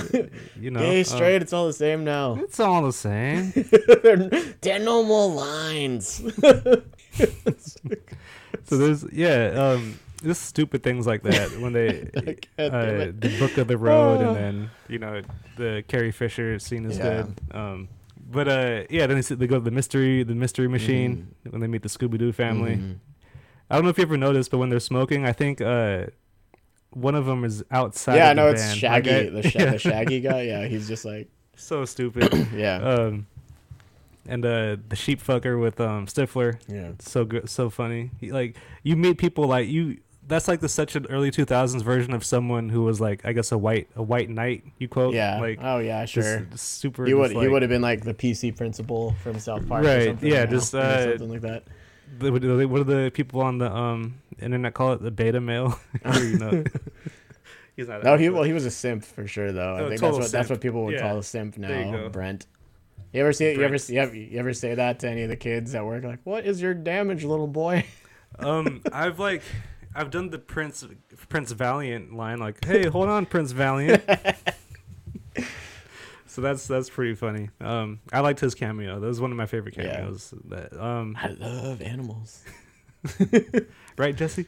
Yeah, they're the they do the, they do the little like stupid chase scene with Yeah. the um. well, no, I was fugi- gonna. I'm surprised you have, yeah, I'm surprised you haven't talked about Diedrich Bader yet, the security guard. Oh yeah, yeah, that's my favorite Yeah, part too. uh, that's what I Uh, thought. his like scream, hey, "Wait, you don't have a pass!" like that kills me every time. And of course, the Tea Party, Mm-hmm. you know, that's that's fucking hilarious Make too. it make it fast and sexy. Mr. Biggs, Mr. Van Der Beek. like that seems good. Yeah. Good Will Uh, Hunting too. Hunting season. Guys, you just yeah, got. You guys just oh gotta my watch this God. movie. Like, That was so that was so bad, but Yeah. so like don't look at don't look at Ben or Matt directly in the eyes, or Don't you say will it. be fired. Don't say anything. Stand there and react. Don't say anything, especially you. That's pretty funny. Jesus, man, I'm busy. Said I was busy. What does he say? He's like, uh, "Hey, then we're gonna go grab that guy and rip." It. He makes like a comment about like a movie that they were in. Which what? What? Jay says like, "Okay, when they say action, you're just gonna grab him and I'll beat his ass." But like they make him, they make a reference. Well, to, no, like, they well they say they called Good Will Hunting like you mean that fucking movie with Mork from Ork in it? Like, yeah, like these are those two sons of bitches from the Mork movie or whatever. but not. But he says something. Uh, maybe he didn't say it there, but I thought he like made a comment about some other movie. Are you are you in. thinking Uh, about like how uh, Affleck and Damon before they roll action, they're just like giving each other shit for the movies they've both done? He's like, "Shove it, bounce boy." It's like, Maybe, yeah. I take I it you haven't. so. I take it you haven't seen Forces of Danger. yeah, yeah.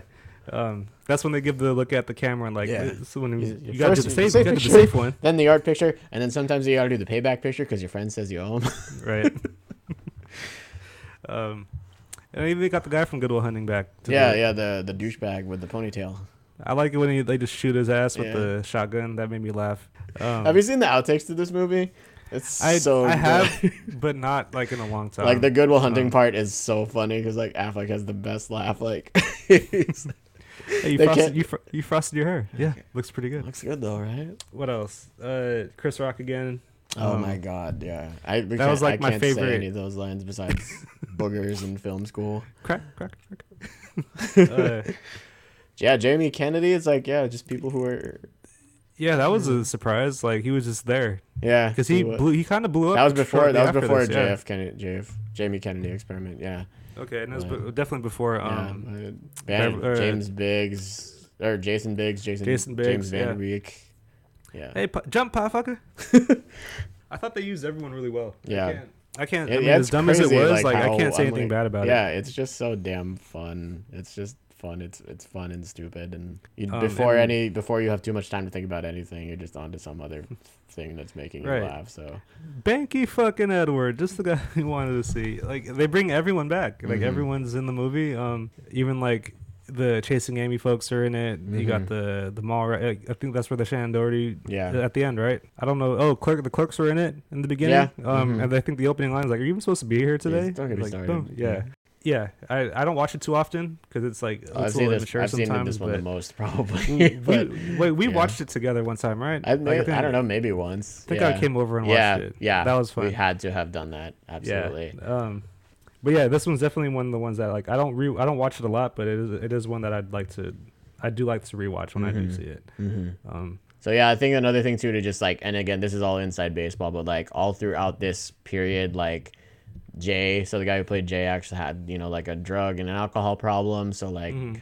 his weight really fluctuates between the movies, and even just how he looks, like his face looks really puffy. So I think like he was doing a lot of drinking. It was like I think it was like Mhm. heroin too at a certain point. Okay. So like a lot of these movies were sort of like, hey, you got to clean up so you can do this movie, which then Yeah. they kind of reference in the next one in Clerks two to with like Jay and Bob actually having gone to rehab and being clean Mm, now. Like yeah. they they'll still sell weed, but they won't smoke it anymore. um, Should read your they, like, Bible, sirs. You know, they became Christians and stuff. Mhm. So yeah, we're almost done. Uh, so Clerks two thousand, Clerks two two thousand six.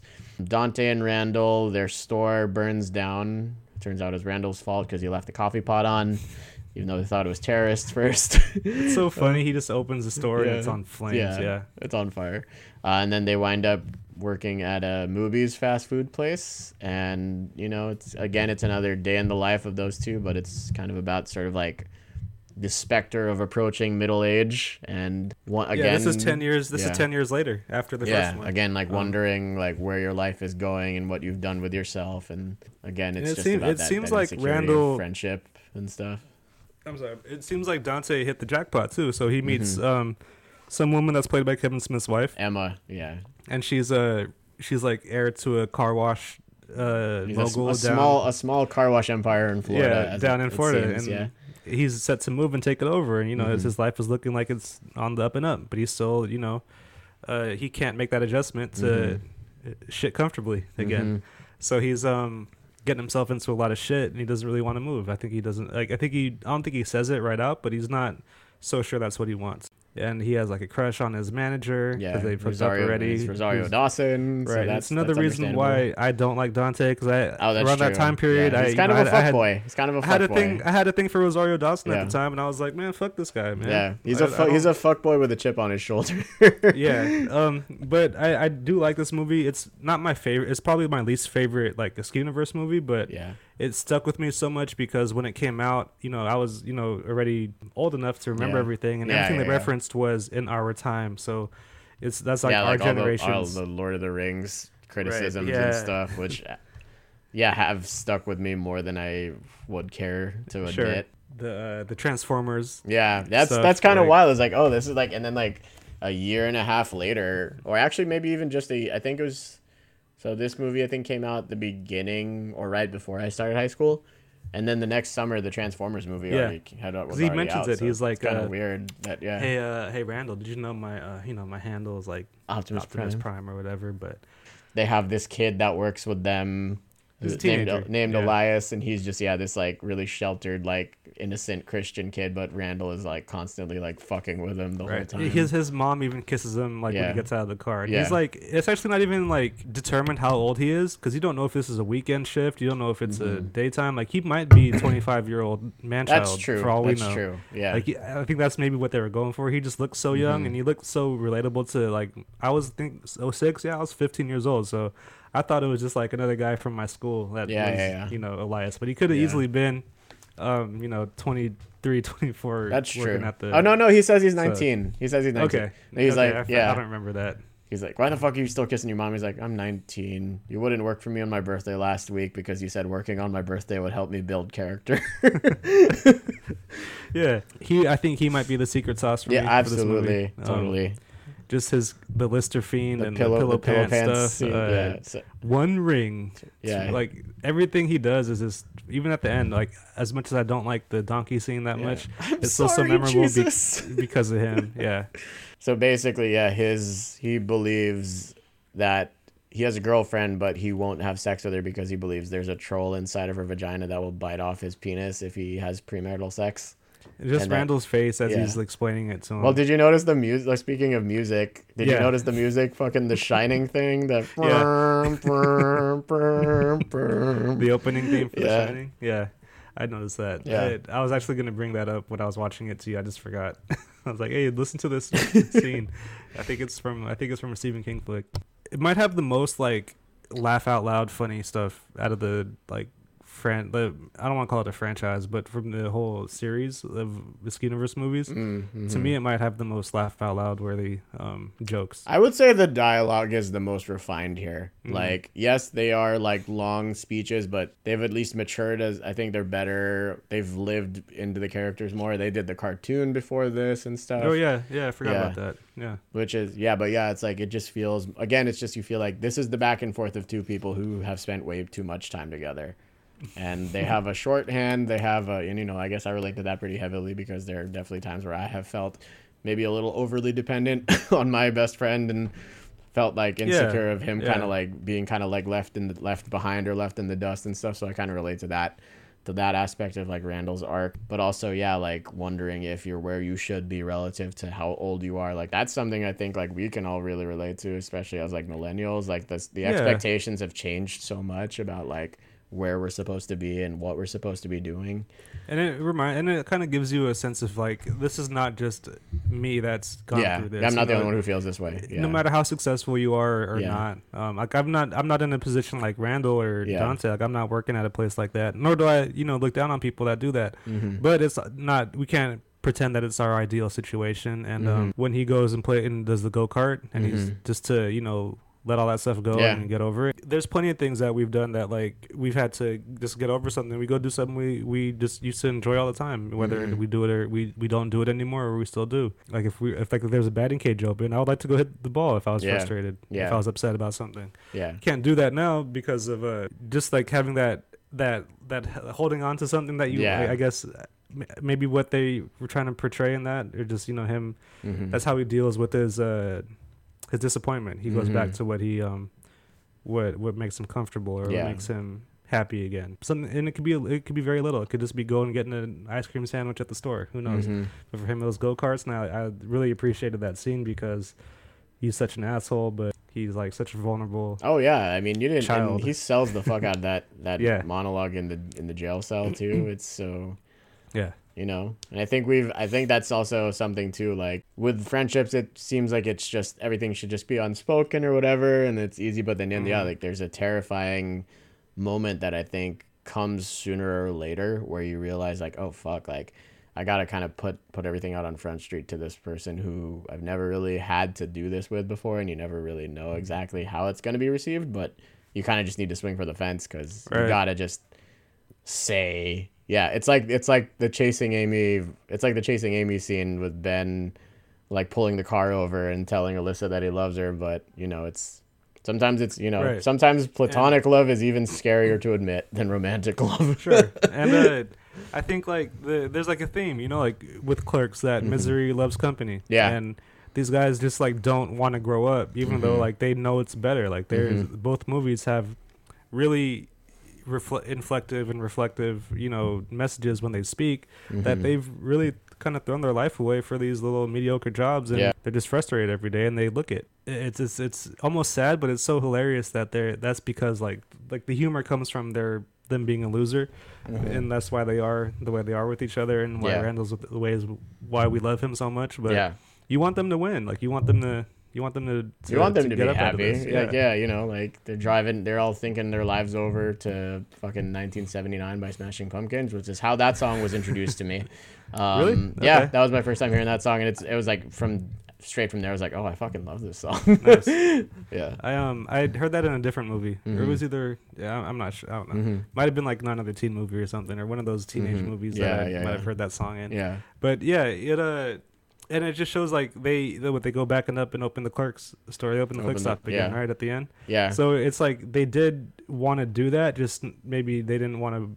Yeah, it. I don't know. They this seemed like they're in a better control of their lives when they yeah it's So, interesting it's um, almost but it's almost kind of it looks like the end of uh what's the name what's the movie the graduate for a second where like they think this is the thing that they want and then like they kind of go like that. hmm stone face like oh shit like this is real now Yeah, yeah. but So, it's, um, it's a it's it's a good it's a really good ending i like the ending to the movie Yeah. for sure Because it's like what he knows, but he also like uh, deep down loves that job. And I, I Mhm. think he was just afraid to admit that. yeah yeah And uh, you could you could make a good life out of stuff like that if you. yeah it's about kind of like owning up to what you want or i guess and like really embracing that and not being ashamed of it whatever Home, it might home be is where you Yeah. make it. that's big Home is where you make it. Home is where you make it No, we make it. Oh, wait, Everybody know that. Damn boy. Yeah, Elias. Yeah, secret sauce all the way. Rosario Dawson was a nice touch. Uh, just a different kind of um presentation for like the female characters. I Yeah, think. yeah. Um, But also she the she was she had her own insecurities too, but was also Yeah. like putting them in their place at the same time. But Mhm. Yeah, uh, it's not my favorite, but it's definitely like I don't think any of the Kevin Smith Yeah. movies are bad. Like I don't like as far as the universe ones, Yeah. I, I don't have anything to complain about Mhm. for any of those movies. Mhm. I'll watch any of them. They said, um, I think, I think I remember hearing during one of Kevin's. We'll move on, and then we'll move on to the next movie. But during one of Kevin's like uh, Q and A DVDs, he was talking about like them making this and how they were just chilling. Like you Mhm. know how there's a motel right next to the movies, like Yeah, that's they just use that as instead of trailers and production offices, they just basically rented out that whole motel. sick. But yeah, so he said like Mewes got way too enthusiastic and went to like Target and bought like plants and wall art and stuff. Oh, nice. And but he said he found it really. It was initially always feel really awkward uh, being around Rosario Dawson because like Alexander had just come out and she has like a nude scene in that movie Oh, and yeah, stuff. yeah, like, so yeah, I just thought that was pretty funny.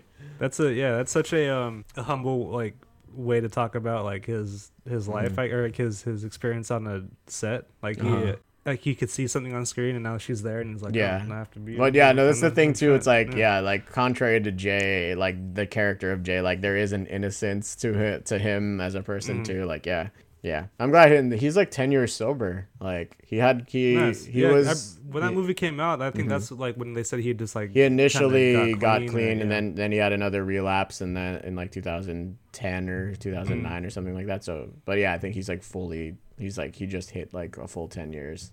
and I think he has a kid now, right? Yeah, yeah. And she was in the movie. She was in reboot, which Yeah. we will get to. right- Amy. She plays right, Amy. right fucking now. So yeah, this Sweet. this one it's uh it's funny to call it, but because it came out so recently. But yeah, the last movie uh, is Jay and Silent Bob reboot, which Jay and Silent Bob returned to Hollywood to stop a reboot of the Bluntman and Chronic movie from getting made.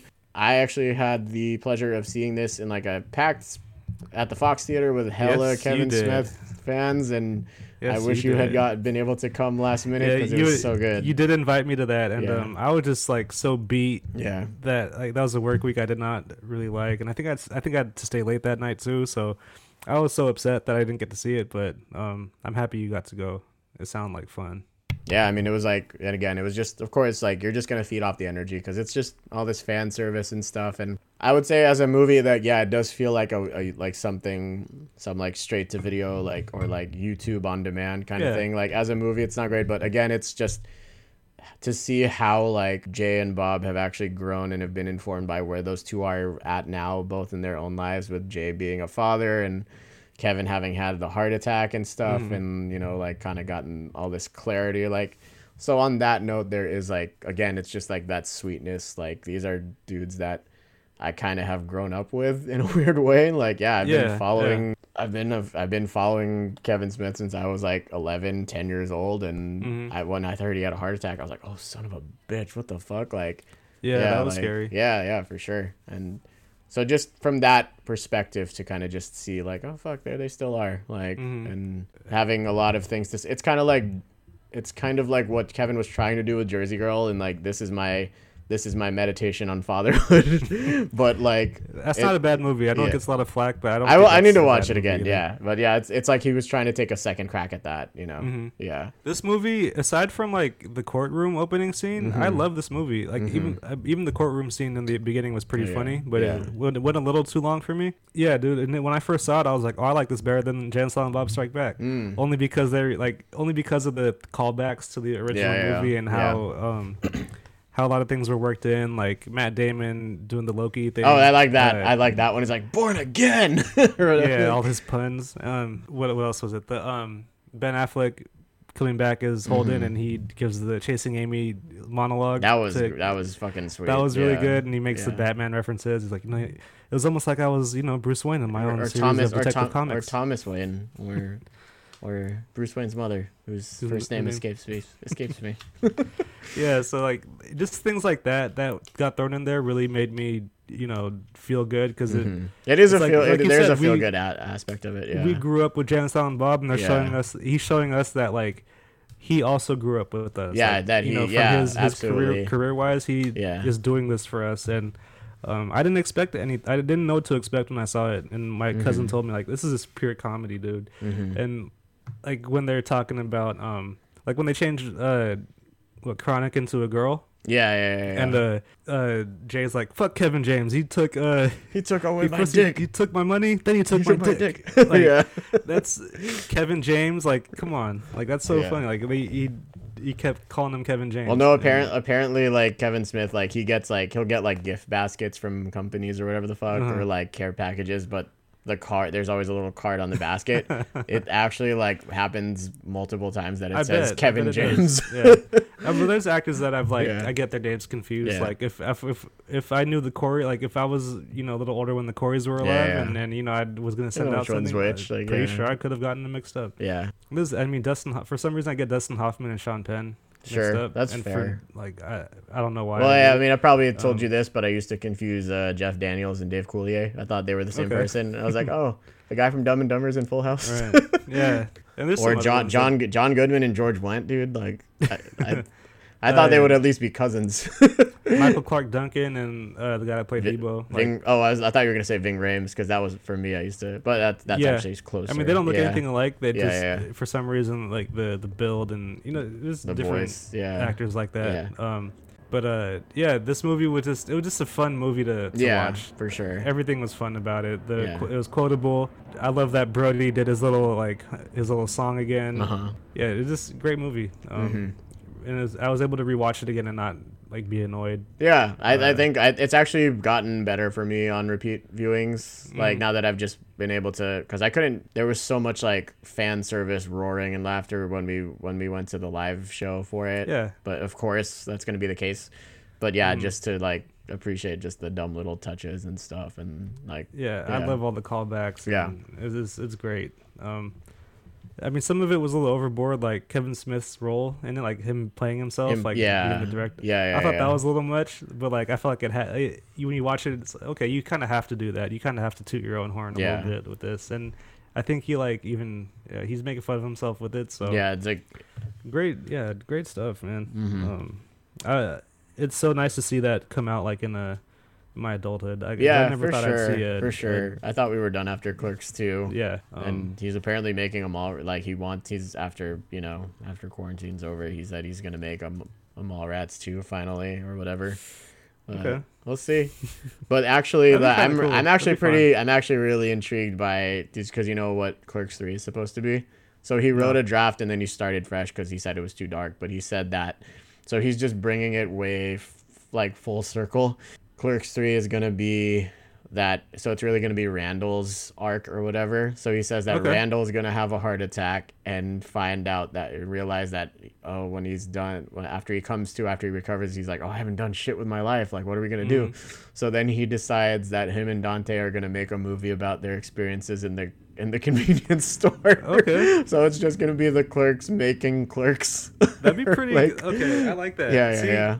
I, that, see, I told you that's such an existential movie. Yeah, Like, exactly. that- so it's, that- it's that but it right he there. already did it with Zack and Miri, but he's just gonna do it again with Clerks. But that's fine, Okay. because it's Clerks. but yeah. What did you think? I mean, just to throw it out there, what did you think of Zack and Miri? I mean, I well, no, I, if I, I, I, yeah, like- well, well, we're, I mean, we're pretty much done, I think. So, but yeah, in terms of Zack and Miri, like, I liked it for what it was, but then I think I remember. So again, as we're talking about like Kevin's place in sort of like his influence on like you know American comedies and stuff like that. He said that you know he was a lot of his movies were just about people talking or whatever, and just about dialogue and like people making references to stuff and shit. And Right. like one at a time when a lot of people weren't really doing that. And as we said, it was a time of just all these much more high concept, like cartoonish comedies and stuff. And Right. then about ten years later, ten years ten years post Clerks, we get uh, we get Forty Year Old Virgin, we get Knocked Up, and so like Seth Rogen, the Seth Rogen Judd Apatow movies that they all say were very influenced. Like Seth Rogen said that Kevin Smith was a huge influence on him. Like yeah, growing it's, up. it's he, he Yeah. couldn't not he couldn't not be. Yeah, absolutely. So the thing too is that he mentions uh, Kevin talks about how he kind of made Zack and Miri out of a sense of wanting to stay relevant, like Right, and you could kind of yeah, tell because you um, could tell he was trying to make a Judd Apatow movie, basically. Like, And I would argue yeah. that um, or a Seth Rogen movie, which is I don't- I don't think- but- I'm not sure like the the Seth Rogen or Judd Apatow movies are like are as well written as the Kevin Smith movies. Well, the thing is, most of those Like- are improv. Like so much of it is improv yeah, too. and so that's I don't thing. I don't think like the, the stories are as like I'm not not to say that they're bad. I don't think they're as strong as Mhm, uh, mhm. something like Dogma or something like Mhm. Chasing Amy Yeah. or even the like the idea of stopping a movie being made about you. Like yeah, I I don't get that um, intention from those movies. But I mean, I guess that would be a conversation for another uh, yeah, another comparison or another show. But yeah. um, yeah, it was a kind of a disappointment. But yeah, so I mean, there was parts of it like you know, like can I get a coffee? Black? Can't you see me talking? Oh, yeah. White? Like Craig Robinson's fucking great. And Great that, fucking stuff but in yeah. that movie. Um, there's there's there's bits, but for sure, like overall, it's like you can. Yeah, I think he felt it too. Like he wasn't happy with it. Like right. there was a. he always talks about. He's a big hockey guy, so he talked about like Wayne Gretzky has some saying where he's like, "You don't go where the puck." Where is it? You got to go where the puck is gonna be, not where the puck is. So he Mhm. said he was going where the puck was at the time, not where the Right. puck's gonna be. Yeah, I'd like to see like I mean, he, would he made Red? Did he make Red State? He did Red State and That movie was fucking nuts. I like uh, that movie Tusk. a lot. So Jesus Christ, Tusk. Um, yeah, so he's Mhm. he's he's very talented guy, and I'm I'm glad that like he has his own universe. you know, yeah, like yeah. there's. I'm glad that I know about it too. Yeah. Um, because it's not. It I wasn't feel like the most my, I, popular ge- thing. I growing up. genuine, genuinely feel like I'm a better person having seen all these Yes. movies. like I wouldn't Yes. really know. Like it has informed so much of like my sense of humor and, or at least how I'm Mm. able to reflect on certain things and stuff now too. Like now that I'm older and have experienced more, and I think my own brand of sort of like going through weird shit in my 20s and facing up to my own insecurity, like Mhm. kind of coming coming to terms with my demons and my insecurities and stuff like that. Yeah. Right. I um and just like for me as just overall like as a writer or you know music writer, Mhm. just having someone that could write about their experiences yeah, like that, yeah. the way in he terms does, of like a self-starter, and absolutely. taking himself totally out of it, Yeah. even, even though it's all about him, kind of. Mhm, Um, mhm. there's not too many like in in our generation, I think, or in our time, I don't know too many people that have like really touched me that way, like Mhm. really gotten my attention as far as with their craft and um their outlook on life through yeah, yeah. No, absolutely. like I, this is a guy that I look up to so much, honestly. Mhm. And I mean, he was a big influence. Like I tried podcasting five years ago for the first time, and it was because of listening to him constantly. And Yeah. you know, and he always says that it, he's always said that it's like it's way easier to destroy than it is to create, but like creating is like lighting a candle instead of cursing the darkness or whatever the fuck. And just Yeah. like, yeah, he's Yeah. just a fucking just champion of like, you know, especially now that Stan Lee is gone, like, and he's kind of like the he's kind of bearing that torch of this like positivity through creation, and he's made a living. He's you know, there's Kevin's, there's Stan Lee, and then there's Stan Lee the character, and then there's Kevin Smith, and then there's Kevin Smith the persona, and like he really like, I think he really has leaned super hard into that in the last like ten years or so of his Mhm. career. Yeah, he um he's definitely he's definitely he keeps growing. Yeah. Even though he dresses the same.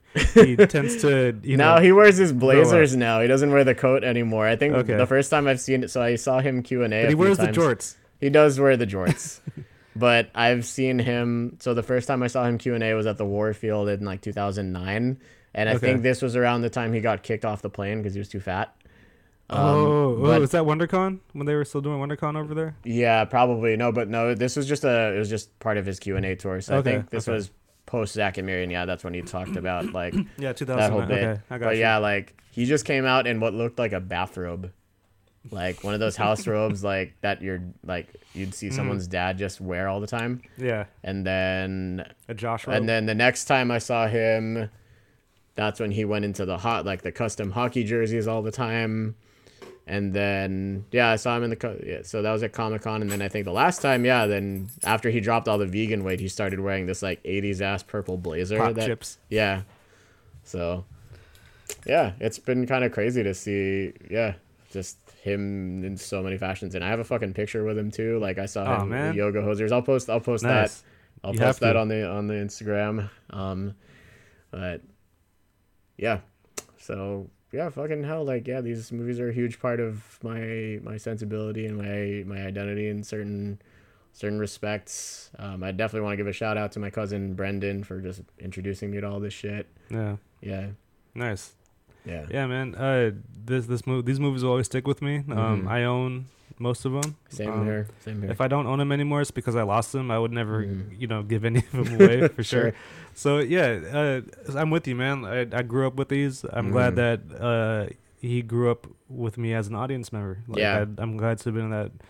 To be like, you know, when you find things and um, you're kind of happy that no one else likes it because you think it makes yeah, it, much more it, there's there's more of an Um, ownership to it. yeah. yeah, yeah. So I think I think uh, these movies really were like that for me. Yeah. Um, I had a couple friends that really liked it, but Yeah. not too many. I think maybe yeah, two or I three of my friends. you're one of like school and- three people I can talk about these movies with Yeah, at, at there you go. most, and that's that's Right okay.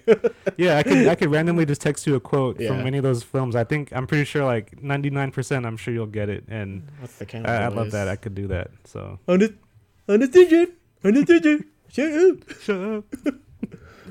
yeah, it's yeah. I, I can't get enough of um. I might I need to go watch some more of it now. Yeah, I, I, don't want to sure. stop watching these movies at the Yeah, moment. absolutely. Maybe I'll read Chasing Dogma again. So I'll probably track down a copy. Yeah, yeah, it's it's pretty good. Um, A little outrageous, but Mm-hmm. Sure. that's where like the Tim Burton thing happened from. Oh yeah, yeah, yeah, yeah. That's right. That's right. You know, I thought that was like a phony story until I actually read the book, and I'm like, okay, this did come out before Planet of the Apes. I'm not tri- like he's not tripping. So Mhm. uh, yeah, Kevin Smith. Yeah. Um, Fuck, All those movies number thank one. You, thank you, man. So yeah, I think that'll about do it. Um, Yeah. so you can find, you know, if you're finding us for the first time, we really appreciate it. Uh, we're on Instagram at two old soul, two old souls pod, T O O S O U L S P O D. So yeah, thank you guys again for checking us out, and uh, well, appreciate it. we really appreciate it, and we're too old for this shit. Snoogans. Nietzsche. no.